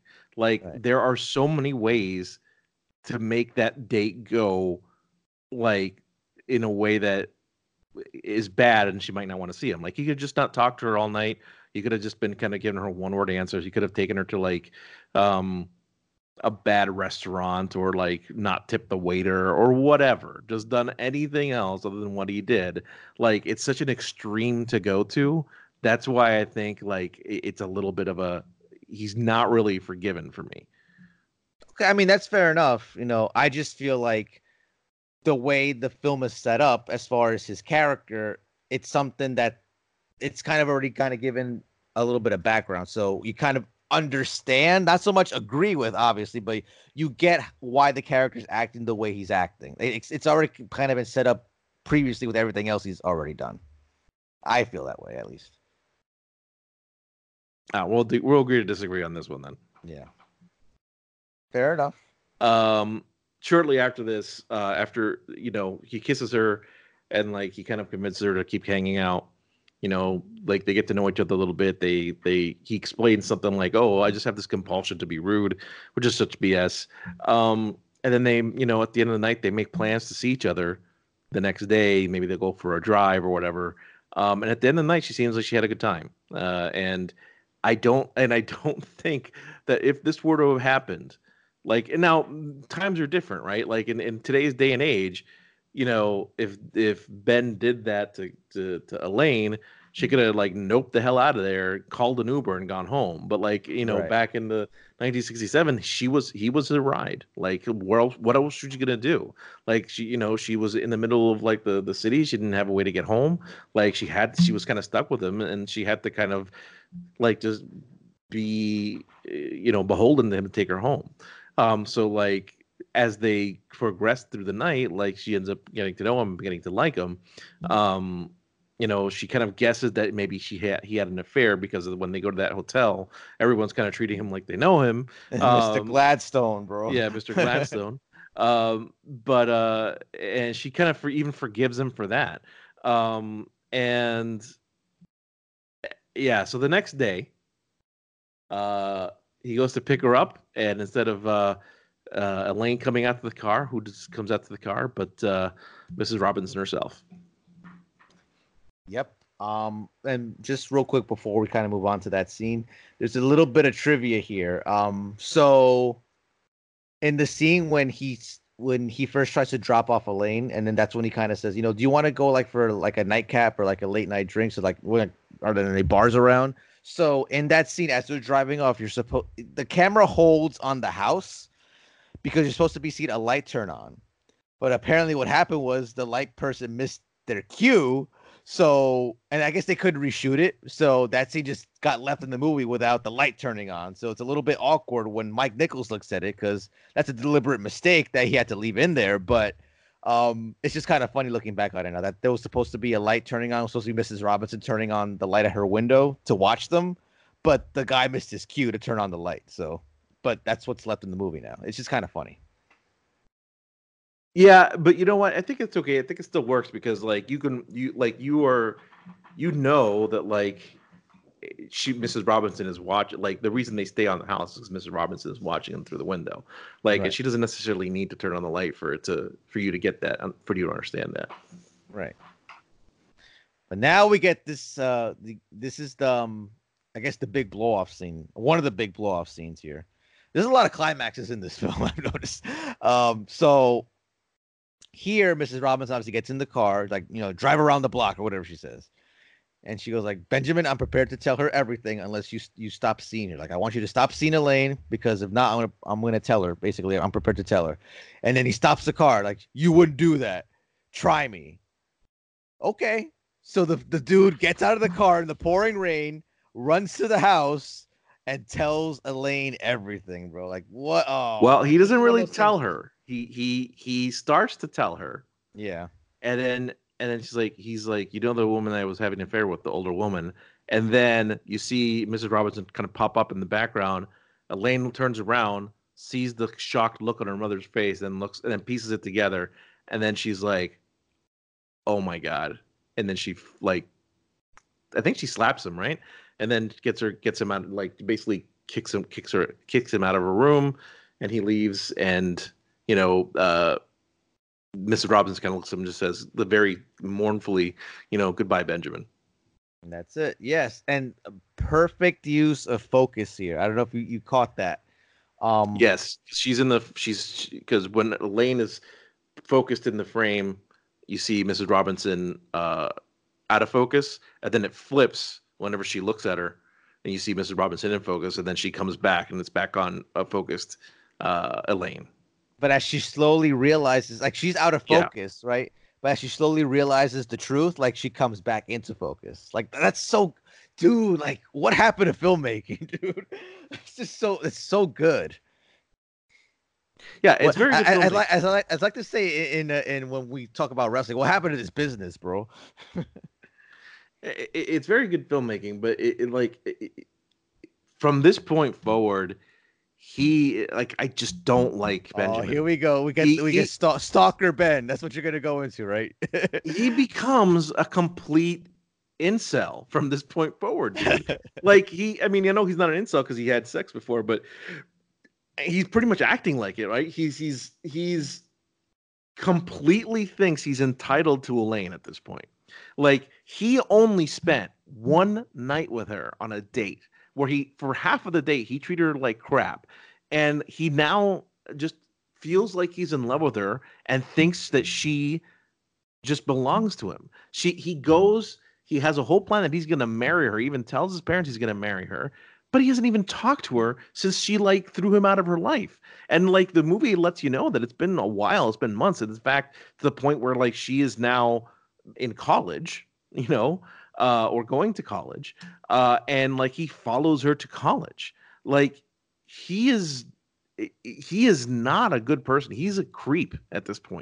And he turns into a weird stalker for like the rest of the movie. And it's really unsettling. yeah, this is. I knew when I with this recent rewatch, I'm like, okay, I this this is where Adolfo was gonna have a problem, and I see it too. Like it's just this very stalkerish. This is very this is creepy Ben.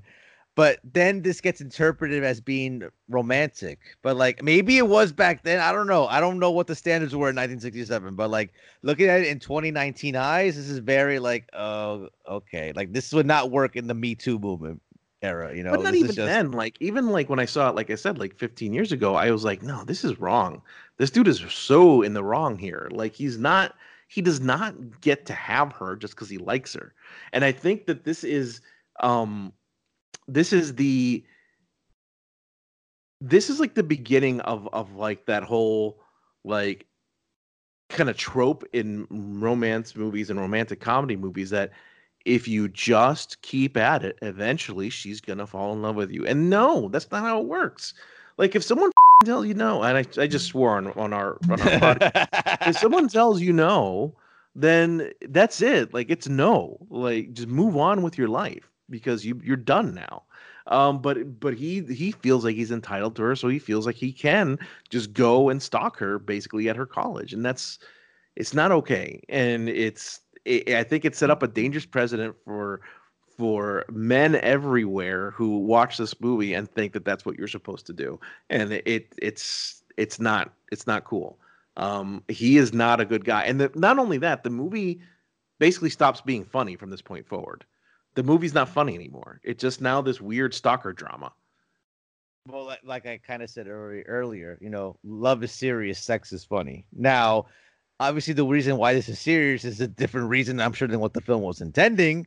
But I think now we kind of proven that principle a little bit true, if if you know what I mean. Um, the other thing too is that hold on, I think I lost my train of thought a little bit as far as Ben, um, because oh shoot, I you know what? I'll I'll come back to. I just lost my train of thought. Now trying to bring up the other thing.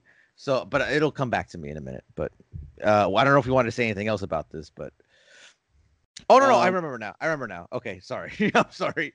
Um, so I think when it comes to that aspect too, this is deliberately the film's fault. You know, not just because, yeah, obviously, you know, they kind of made him that way. They kind of made him like be all stalkerish and not, but the fact that it works is what really makes the little, Yes. uh, yeah, this doesn't feel right.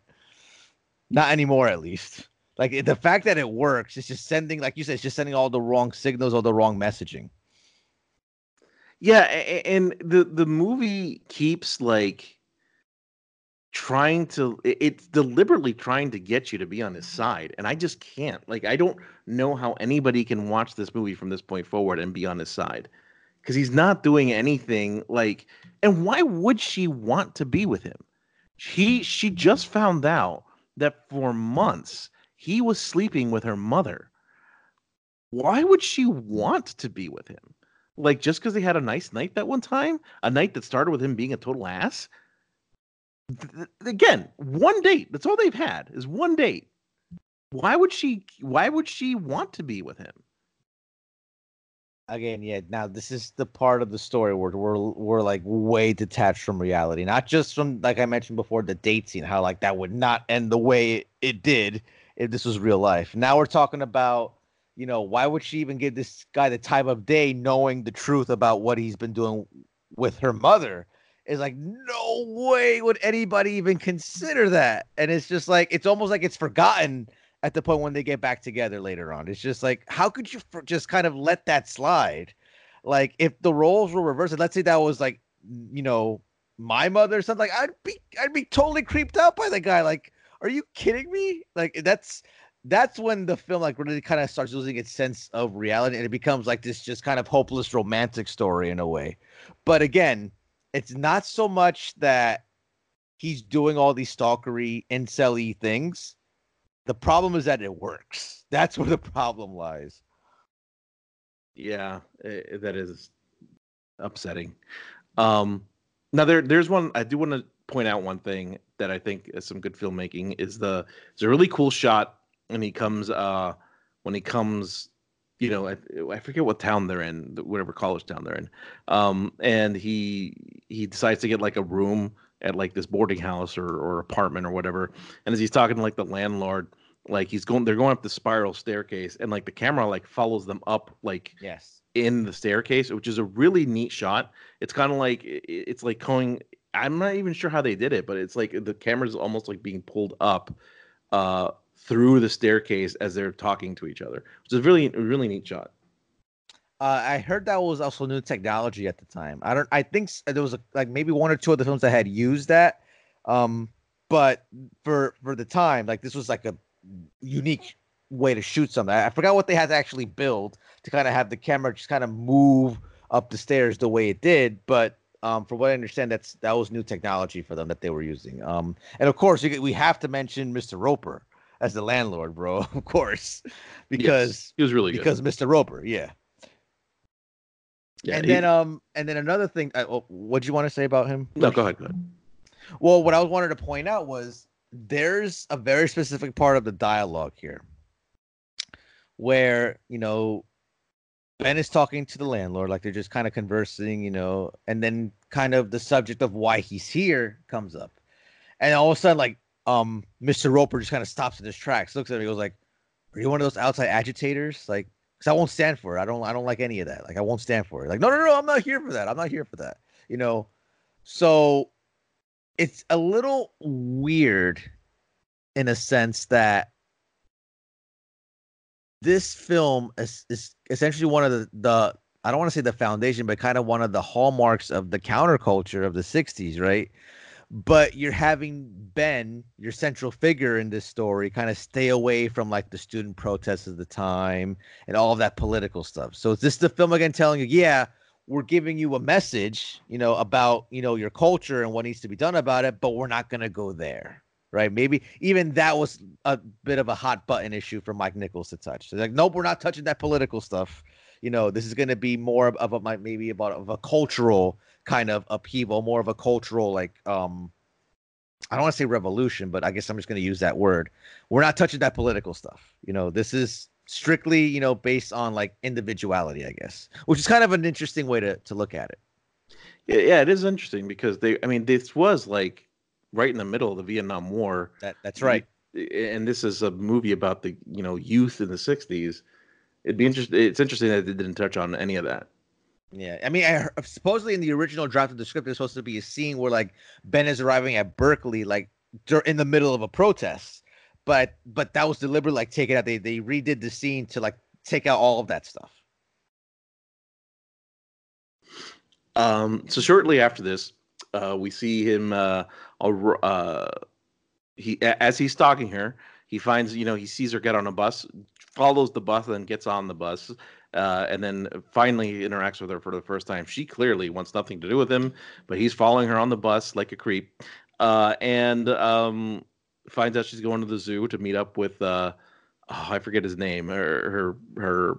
Uh, Carl Smith, I think his name is. Yeah, her guy who who she ends up being uh, engaged to later in the film, um, and he basically is um, he's basically you know just letting her know like hey i'm here to i'm here for you and this is what i'm here for uh they get up at the zoo and we see we see the guy and like he's like whitey mcwhite man like he's like right.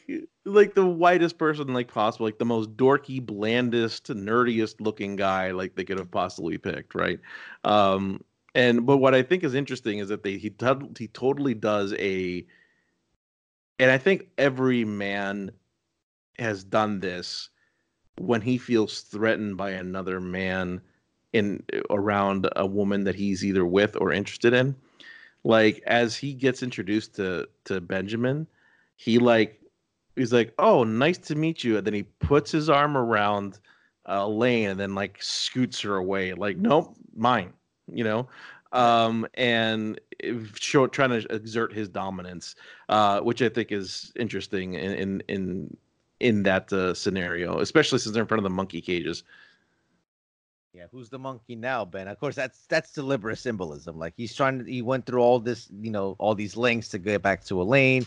This Carl Smith guy just kind of whisks her away like nothing, and he's left looking like a like a monkey, you know. So that's that's again, that's a little on the nose there, Mike Nichols. Um, in the next scene, we get uh, we get Ben again shaving, um, and uh, Elaine comes to visit him, and she's pissed, uh, and she basically says, you know, hey, what are you doing here? What do you even think that you even have a shot with me whenever you were with my mother? And we find out that her mother has been lying about the situation, and basically it's inferred that she that Mrs. Robinson has been telling Elaine that uh, Ben raped her. Yeah, uh, and then of course, like you know, as anybody would do, like that is not what happened. And then of course he tries to go into detail. Awkwardly, I might add, she's not having any of that. So she causes a commotion. You know, she starts screaming really loud in the apartment, and then of course all the tenants, including a very young Richard Dreyfuss, Yes. comes and says, oh, uh, "Should I call the cops? I'm going to call the cops." Like, no, no, no, no, you don't need. Everything's fine. Everything's fine. And of course, that's when Mr. Roper pretty much tells him, "I want you out of here." You know, great stuff, by the way. Yeah. Um, and then you know they continue to have another conversation, and and then he this is where he starts to win her over, and it's like you like a minute ago you just said that you thought he raped your mom, and now you're starting to like think he's an okay guy. Now you all of a sudden you care what he wants to do with his life. Like You know, it's like so. So where are you gonna go? I don't know. What are you gonna do? I don't know. And then she's actually, you know, like I don't want you leaving here till you figure out what you're gonna do. And then she's like storms off, and is like, why do you all of a sudden care what he wants to do? like, he should be the last thing on your mind right now, based on just everything that just happened. But I mean, whatever, right? I movies. I was, that's how I call it, just movies. Yeah, and, and you know later on, I think it's the same night. Like she comes back to this room. Um, I don't remember if there's a scene in between this, but she comes back to his room and asks her, ask him to kiss her, and Yep. then um, then he's like, "Well, hey, let's get married," and then she's she basically says no, and then he keeps pestering her about getting married until she finally like, okay, um, until one day after all this pestering and, and like, oh, let's get the blood test tomorrow. Oh, let's go, blah, blah, blah, and let's do this tomorrow. And but eh, one day he comes in, he thinks he's gonna get uh, get married and run away with Elaine. Uh, he comes home, and uh, who else but Mr. Robinson is sitting there waiting for him in the dark. Uh, yes. Uh, but before we get into that, I'm gonna have a little bit of an awkward question. Now, I'm gonna okay, again, I might have to admit a little bit of my ignorance on the subject. You being the married man, I have to ask you, like, is that really a thing? Like getting blood tests before like getting married or something? Because that, No. that I, he said that, and it's like it just it felt weird. Like, no, it's that an really old, a thing? It's an old thing, and I think that's. I think it was. We didn't have to do that. Um, I, I think it, and maybe in some states you still do, um, but I think it's like a leftover thing. Whenever people were supposed to be virgins when they got married, and you're supposed to check to see if you don't have any like you know STDs or something. I think that's Ah. what the uh, the point of the blood tests were. Um, but I, I think it's a relic, and I don't think this really happens anymore. Uh, I certainly didn't. In the state of Illinois, we didn't have to do that. um, I don't know if any other states still have this, uh, but I certainly did not have to do that. No. All right. I just it was something curious. Like I heard that, and I'm like, that doesn't sound right. But Yeah, it used Whatever. to. It used to be a thing. I'm not That's married. thing. yeah. But anyway, yeah, going back to now, this is so he's all happy, like he gets the flowers. I think he buys even the, the ring already that he's gonna give to her, and then he goes into to his apartment, and Mr. Robinson's already sitting there in the dark, and it's just like holy eh, yeah. So when it when, as it happened, you know, Ben obviously is like shocked and surprised. That's how we're supposed to act too as the audience. Like, holy crap, he's there. Like, how? First of all, who let him in, right? So like, like how did he even get into the apartment, right? So and then this is this is a little weird because we are supposed to feel bad for Mr. Robinson. I I guess we're supposed to feel bad for him. Uh, like as a as a rational human being, we're supposed to feel bad for him. But I think the film kind of wants us to not, right? Because I I feel like they're they want to treat him as like kind of that relic of the past. Like again, he's like he's an adult, so he's he's evil. You know, he's like he's the guy you're you're trying to fight against. So you pretty much just stuck it to him by what you did. But when you look at it as a human being, no, Ben screwed him over. You know, he, he Yeah. like betrayed him. You It- it- it- the, the film absolutely wants you to think of him as the bad guy. But if you look at everything within the context of the film and everything that happens within the film, Mr. Robinson has not done anything wrong.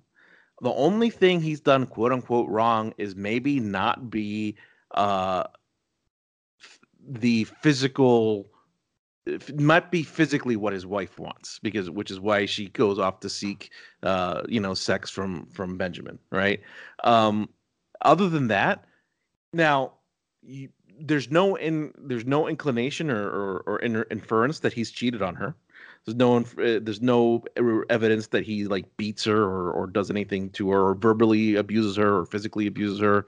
Um he seems to be be a, a, a man that has you know some wealth and and you know is takes care of his family. Um it- there's nothing that he's done wrong in the quote unquote wrong in the marriage other than the fact that she doesn't love him right? He seems to be fine with the marriage right? Um but his wife has been sleeping with her with this kid and now the same kid that he wanted his daughter to end up with, and now he finds out that his that this creepy little bastard has followed his mm-hmm. daughter to college and and like he of course he's he's he's in the he's in the right here. And he tells him like i'm gonna put you in jail if you don't if you don't if you stop if you don't stop seeing my daughter. Now where he goes too far is forcing elaine to marry some some doofus Yeah. right but up until that point the, he's not done anything wrong and he's he's not to be like him and mrs robinson at this point um their biggest crime is uh is forcing elaine to marry someone she doesn't want to marry. Um but he before then he's in the right. Um now do they have a right to like say who their who their daughter should should or shouldn't see? No. But i obviously he he should have he should be somewhat pissed off if like the man who slept with his wife is now trying to sleep with his daughter. No, you're right, and, like I said, like just kind of, just as a human being, you have to sympathize with him because it's like he, you know, he was the one that was wronged in all of this. You know, it wasn't Ben, it wasn't Mrs. Robinson, it was him. He's kind of in the middle of that. He was the one that was wronged in this whole thing. So it's a little, it's a little, I guess, disingenuous to have the film really push the whole like, oh, he's the bad guy, right? yeah, they kind of they have to make him the bad guy be, in in the sense that yeah, he's forcing his daughter to marry some guy, right? Um, some just random guy, just kind of spite Ben. But it's like, but like you said before that, he's completely a sympathetic person, right? And um, the the thing I wanted to say also before that was um, I didn't know if you were if you were talking about Ben or Christian when you said creepy little bastard, but um, it, it applies to both ben uh, a little wrestling joke for the for the folk out there. But anyway, um, but yeah. So, I, but I love the way kind of storms out out of this. Like, you know, I think you are scum. I think you are filth. I think you're a degenerate. and he just walks off. Him. Perfect, bro. And that's when our boy, um, our boy Mr. Roper comes back. I get out of here. You know, and then you see the the shot again. Like, but this time it's going down the stairs. Of Ben just kind of running out of the apartment. Like, great stuff. Great stuff. Um, and, and the other, there's another good joke in here. Whenever he basically says like, you know, I it meant nothing. It may as well have been like shaking hands. And then at the end, like whenever he's leaving, he's like, "You'll excuse me if I don't shake hands Shake with your you." hand. Yeah. Yeah. After this whole thing, he goes back to his to to his like his town. I'm not sure where they live. I forget where they live. He goes into the he goes into the uh the Robinson's home and runs into Elaine's room trying to find her, and he finds uh Mrs. Robinson there packing her stuff. And she No, no, no, no, no, but before you think about this for a minute now, he broke into their house, dude. like, come on now. That that's a, now you're starting to stretch the limits of so okay, you know, I'm I, I'll admit I'm kind of with them, you know, still uh, despite everything else. Like the film wants to still be with him right now, but now he's like breaking and entering, and it's like okay, maybe you were okay with the stalking, but now now you're literally trying to break into somebody's house, and it's like okay, like you're starting to lose your. If you haven't already lost your grip on reality, you're really starting to stretch it here.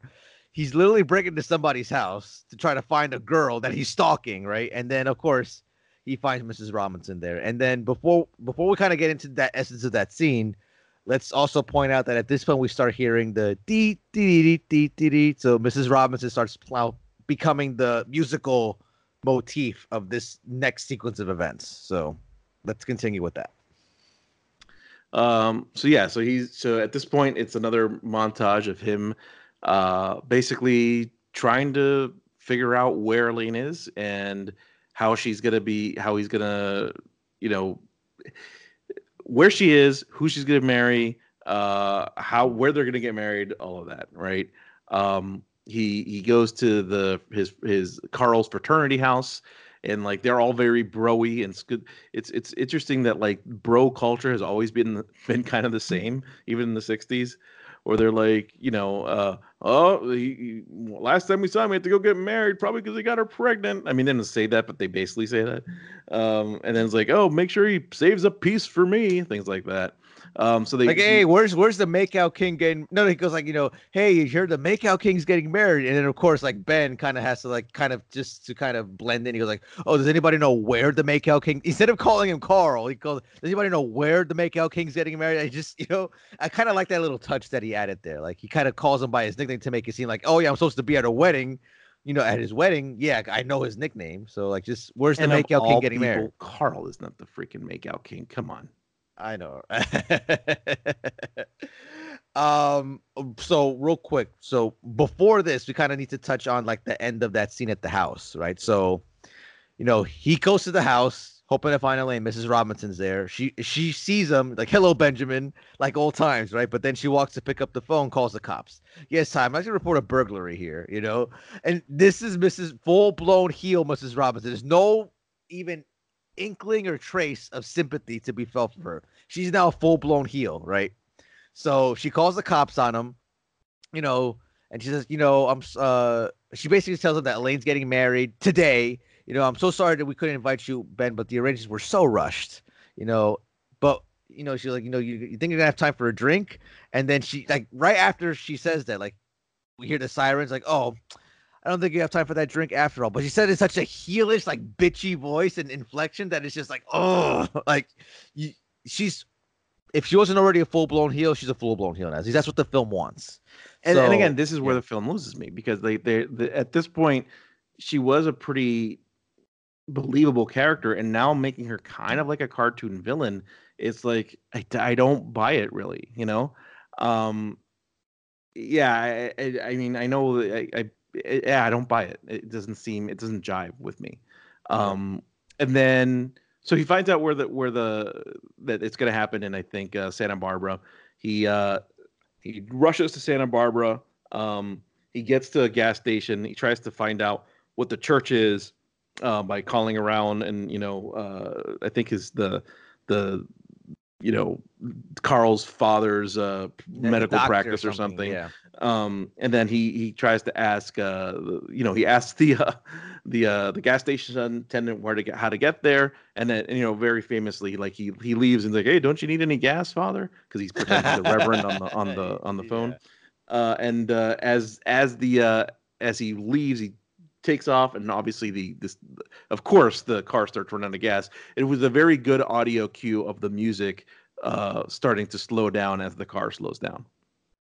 Yeah, that's, that's, I love that sequence. Which, by the way, this this pretty much entire climax was parodied in Wayne's World 2 to to to brilliant comedic effect. I don't know if you've seen Wayne's World 2, but they Yes, do that whole ending scene like almost shot for shot, and it's like it's so ridiculous, you know, and so lazy. But it's like, but it's just just uh Mike Myers' charisma kind of is what like kind of puts it over the top. But um, there's a couple things I want to point out also. Um, just kind of before we get to this final sequence at the church, right?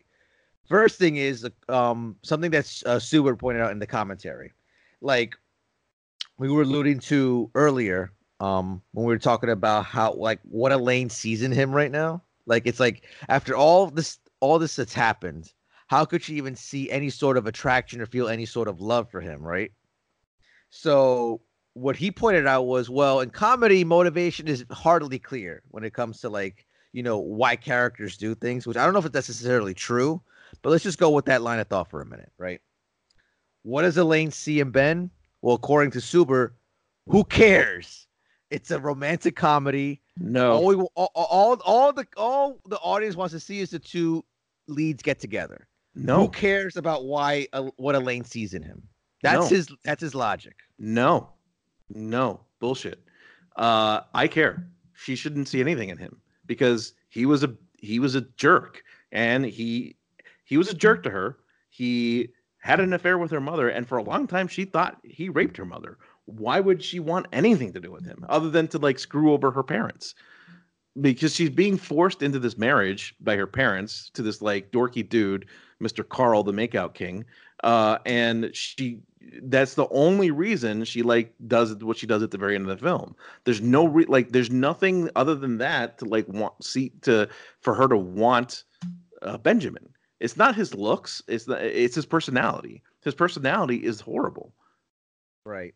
No, no, I, de- I definitely see what you're saying. I just found it a little interesting, like he would try to argue something like this. I mean, maybe it was true for for back then, but like now, especially when you the films that come out today, like the the way they're structured and the way they're kind of paced, it's like, and like when you get into some of the more deeper things that um that films like kind of go into today, you can't really say anymore that like you know there's no motivation to characters in comedies. There's some brilliant comedies, especially some of the more recent ones that have come out, where like the characters have clear motivations. It's just the way they get there is funny, right? So it's a little I don't want to say disingenuous, but I don't think it's a little it's accurate anymore to kind of say that there's no motivation in comedy. Like that's not true anymore. Maybe it was back then, but like now it's not true. No way is that true. So of course we care about what characters see in other characters, especially if they're the protagonists, if they're especially if they're the romantic leads.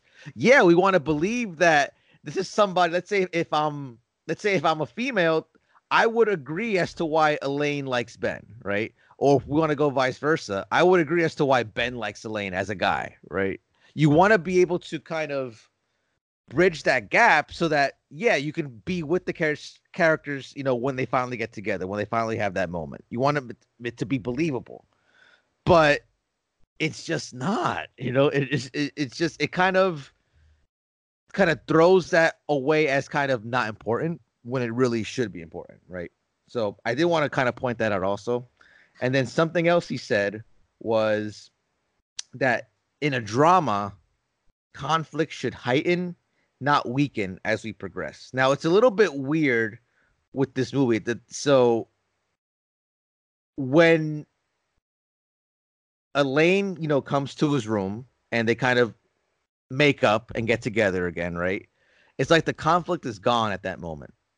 So it's almost like, oh, like the, the movie's over. Like, you know, they got together, that's that. So then it's like they have to throw another wrench to the plans to kind of heighten conflict again. That's not really how it's supposed to go. Like co- conflict should be kind of like something more, something that you ease into little by little, to the point where like when you get to like the climax, like the the the conflict is like heightened as far as that's it's gonna go. But it's like almost like a seesaw effect. Like you know, there's conflict and there's not.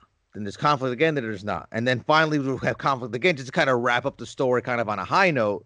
So it's a little it kind of kind of does away with like the the dramatic structure in a way that you kind of have these kind of seesawing or camel hump, you know, emotional things. And I don't know if it necessarily works now that I'm really discussing it with you and thinking about it. Maybe it's a little maybe this could have gone a, a, different way. Not just you know structurally as far as you know tone and pacing but like even with some of the story elements. But i think we'll kind of save that more for the wrap up at the end because we're almost there. We're at the we're on the home stretch. But um yeah so ben gets the directions. He finds find out where the church is. He drives to the church. The car breaks down and then he starts running toward it i mean luckily he's not too far from the church anymore but yeah he he he loses his car runs out of gas so now he has to dog it all the way to the church uh, he gets there uh, and he gets there just in time for them to say "I do" and kiss. So it's kind of interesting that he didn't stop the wedding.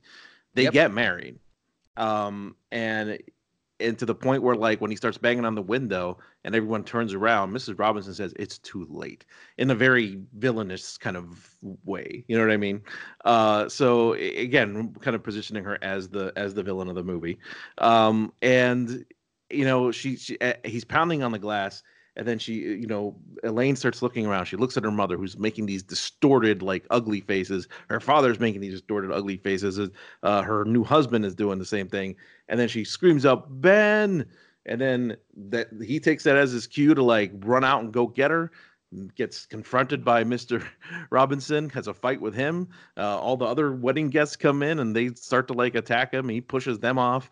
Uh, um, you know, Elaine has a confrontation with her mother where she gets slapped uh, twice. um, and then, uh, you know, Ben grabs the cross and swings it like a freaking sword. Uh, then locks them all in the church with the by putting the cross through the doors. They run off into the streets in a very famous shot with him holding her hand as they run across uh, eh, with her in a wedding dress. They get on the they get on a, on a bus that's kind of coming nearby, and uh, last shot in the film as they get away with this, um, it's a straight on shot of them laughing at the, what they just did, and then slowly but surely stopping to laugh, and then getting a uh, more kind of sobering realization of like, oh, okay, now what? And then the movie ends. So a few things. Number one, I thought the line was Cassandra, not Elaine, that he's screaming. Once again, another uh another Wayne's World 2 reference there for everybody. Or I thought, isn't it Mrs. Bouvier that he that he screams? Mrs. Bouvier. There's another. uh, I threw in another Wayne's World 2 and another Simpsons reference. Wow. There you go.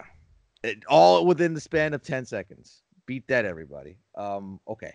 So a lot to unpack here. Oh, one final question. So who delivered you punk, you crazy punk better? Murray Hamilton or Christopher Walken? That's what I want to know.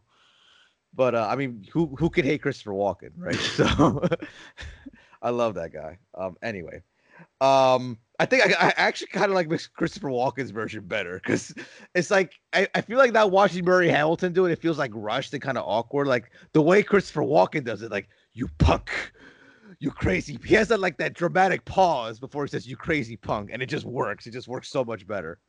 But anyway, now I'm getting like way off. But anyway, okay. So this the part of the scene where he locks them, he locks the adults in the church with a cross, by the way. A little on the nose there, Mike Nichols, once again. I think that's probably the last little bit on the nose reference I'm going to use for this show, but yeah. Little on the nose, right? Um so now yeah, we get to the the the big scene that everybody debates to this day. The scene on the bus. They're happy, you know, they kind of they they you know score one for the young people, right? You know, you know, down with adults. But then as they start realizing what they just did, what the future, if anything, will hold for that, what the consequences are. And I hate to eh, well, you already cursed. You kind of broke that already, but it's like, oh, now what? And that's where the film just kind of changes complete direction depending on how you look at it. You know, on one hand, you have the hopeless romantics out there who see nothing wrong with how Ben reacted on any of this from beginning to end. All they see is he got the girl. It's a happy ending. They ended up together. Then there's everybody else that sees no. Maybe this one is one of two things. Either this is more of a reflection of the characters themselves and just kind of realizing like now what do we do? We we've done we've kind of we yeah, we got this we won the battle, right? But the war's not over yet. There's still an uphill battle they have to climb and it's not something that they really thought through. That's one thing. The other way you can look at that too is like, well, maybe Mike Nichols is saying something to the youth here. He's maybe he's maybe he's trying to tell them don't bite off more than you can chew. Not necessarily saying, well, you know, you have to conform to your parents, you have to follow. You know, he's not saying that, but I think what he what he's trying to kind of nudge them in is like maybe think things through a little bit. Yeah, you can be free, you can be yourself, you can kind of go your own path, but just kind of just don't hop into things so spontaneously. Like it's maybe he's trying to kind of bridge a gap between the two generations. Like yeah, you don't have to be you don't have to conform to structure, but you still have to at least think things through before you do them. You know, whereas you know the '60s and the counterculture are more like this: we're gonna do what we want when we want it. You know, maybe not kind of planning out everything ahead of time. That's part of the charm of it. Maybe he's trying to find a middle ground there. He's trying to tell the youth, listen, yeah, it's okay to rebel. It's okay to like not, you know, you don't have to be like your parents, but you got to be something. You know, you got to think things through. You got to have to got to have a plan for yourself. Now, you can get there however you want. The path is what you make of it, but you have to have a, a path of destination. And the tragedy here is these two young people don't. So what does that say about them? What do you think about this? I think that's good and it's very profound. If the like previous forty minutes were better, um, I, I like what you. I, I like everything you said, and, and, and it makes sense. But I just can't get over. I can't get over like everything from from the midpoint on, and how horrible Benjamin is for me to like think any profound thoughts about that ending.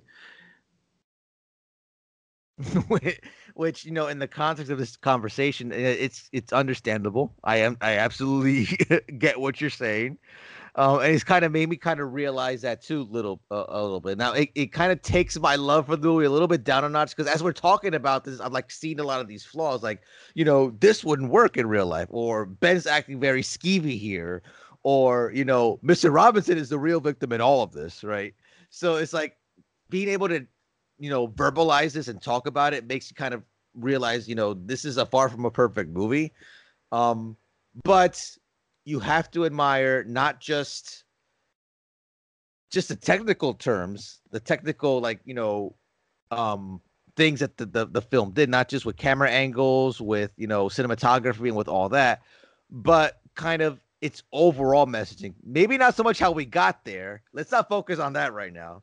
Let's focus on just the just the overall message that Nichols is trying to convey, and just the film itself kind of just kind of tries to push to the audience that like, yes, the times are changing, but maybe Nichols is trying to say, like I said before, have a plan. Does it have to be the plan? Does it have to be, you know, the 1950s plan for success? But you got to have at least some sort of plan.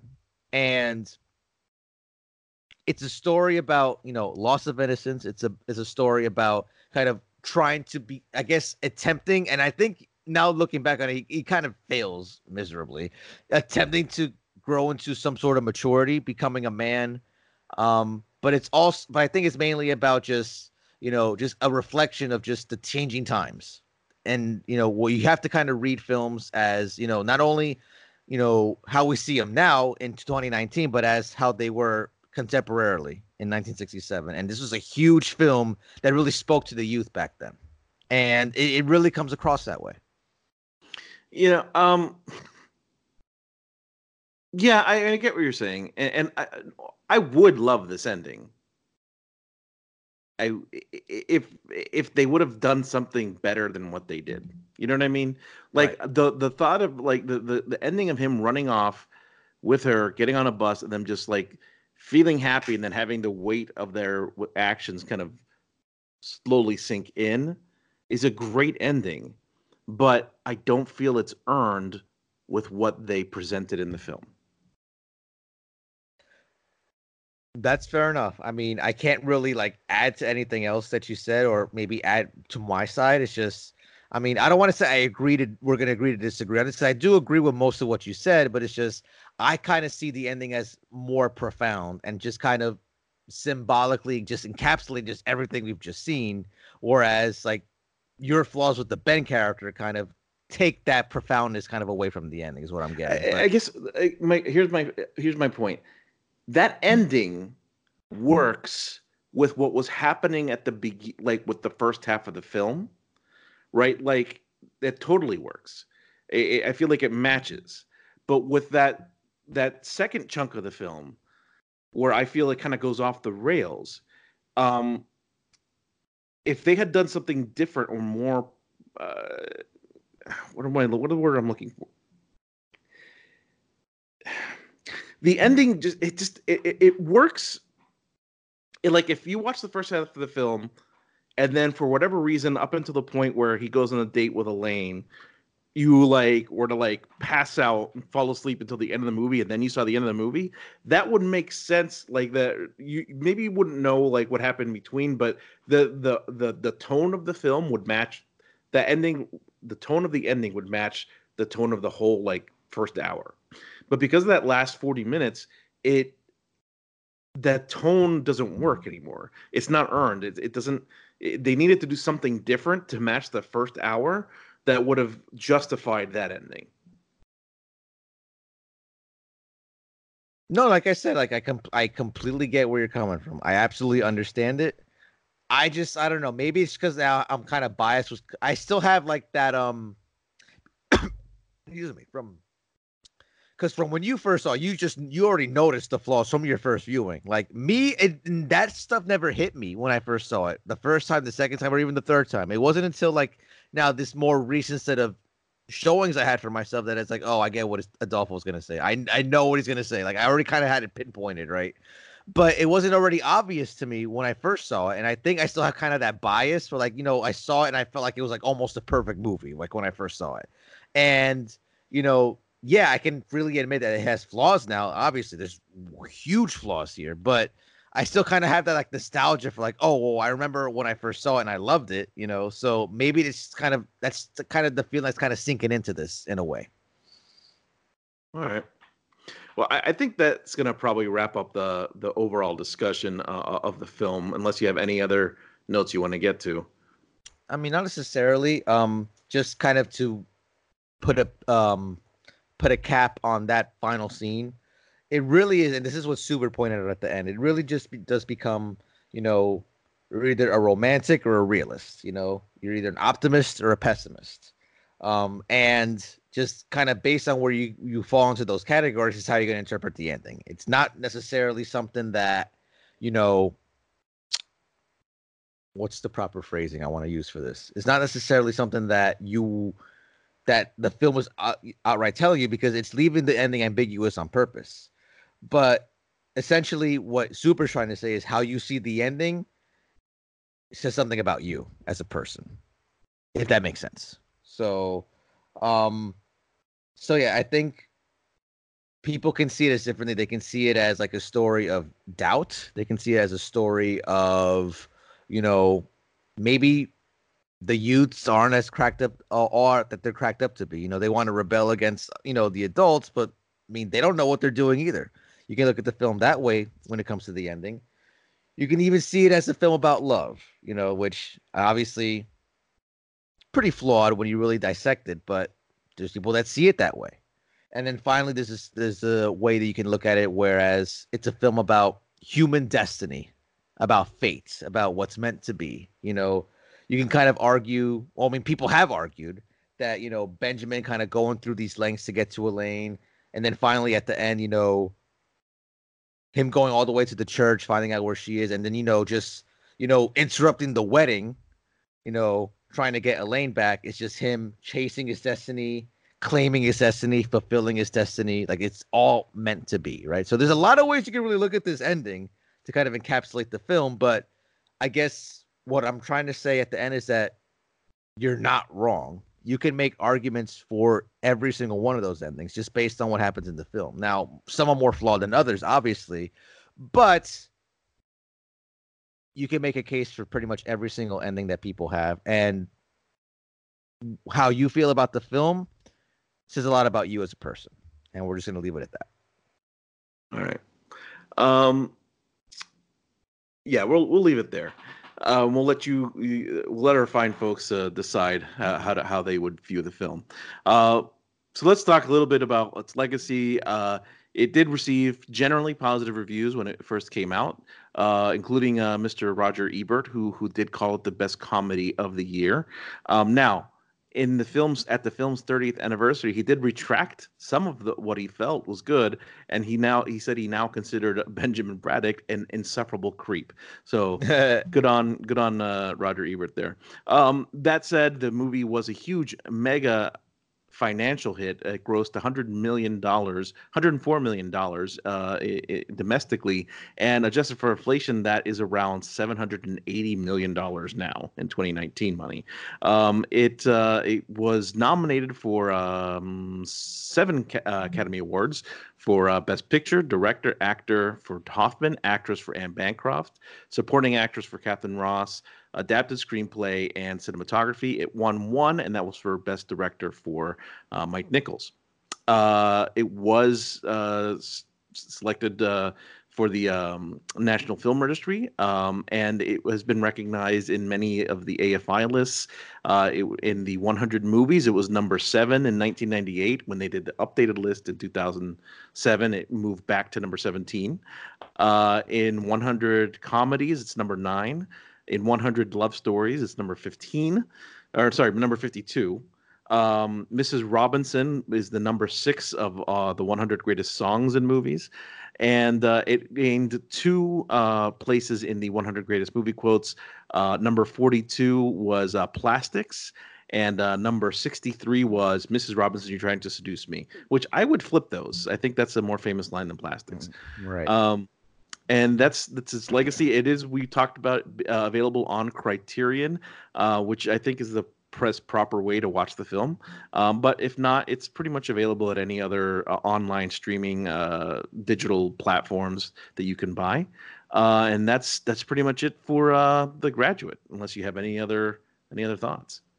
Um, let me see. I uh, I don't have thoughts per se, but I do have some interesting notes that I took um, during that class on the film.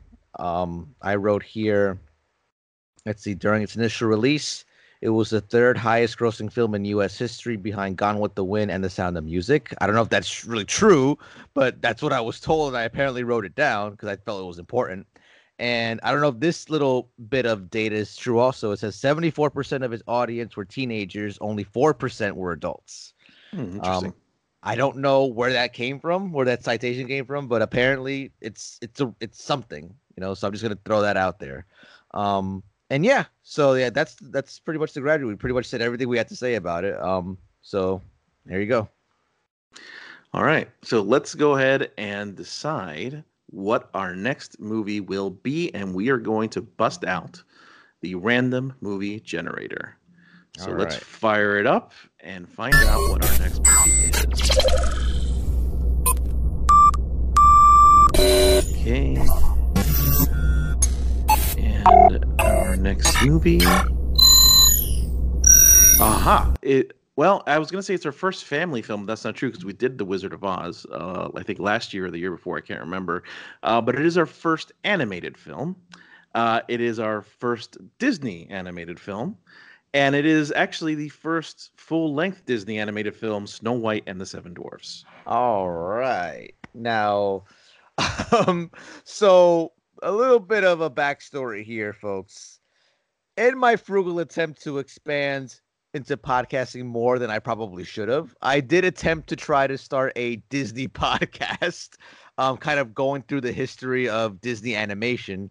That show did not last too long. Um, unfortunately, and it, it's something that I, I kind of wanted to really get off the ground, but unfortunately, just like you know, with scheduling, like you know how these things go, sometimes just ended up we had to keep canceling so many times and then we ended up just stopping completely. Um but i did end up doing a show on snow white and the seven dwarves.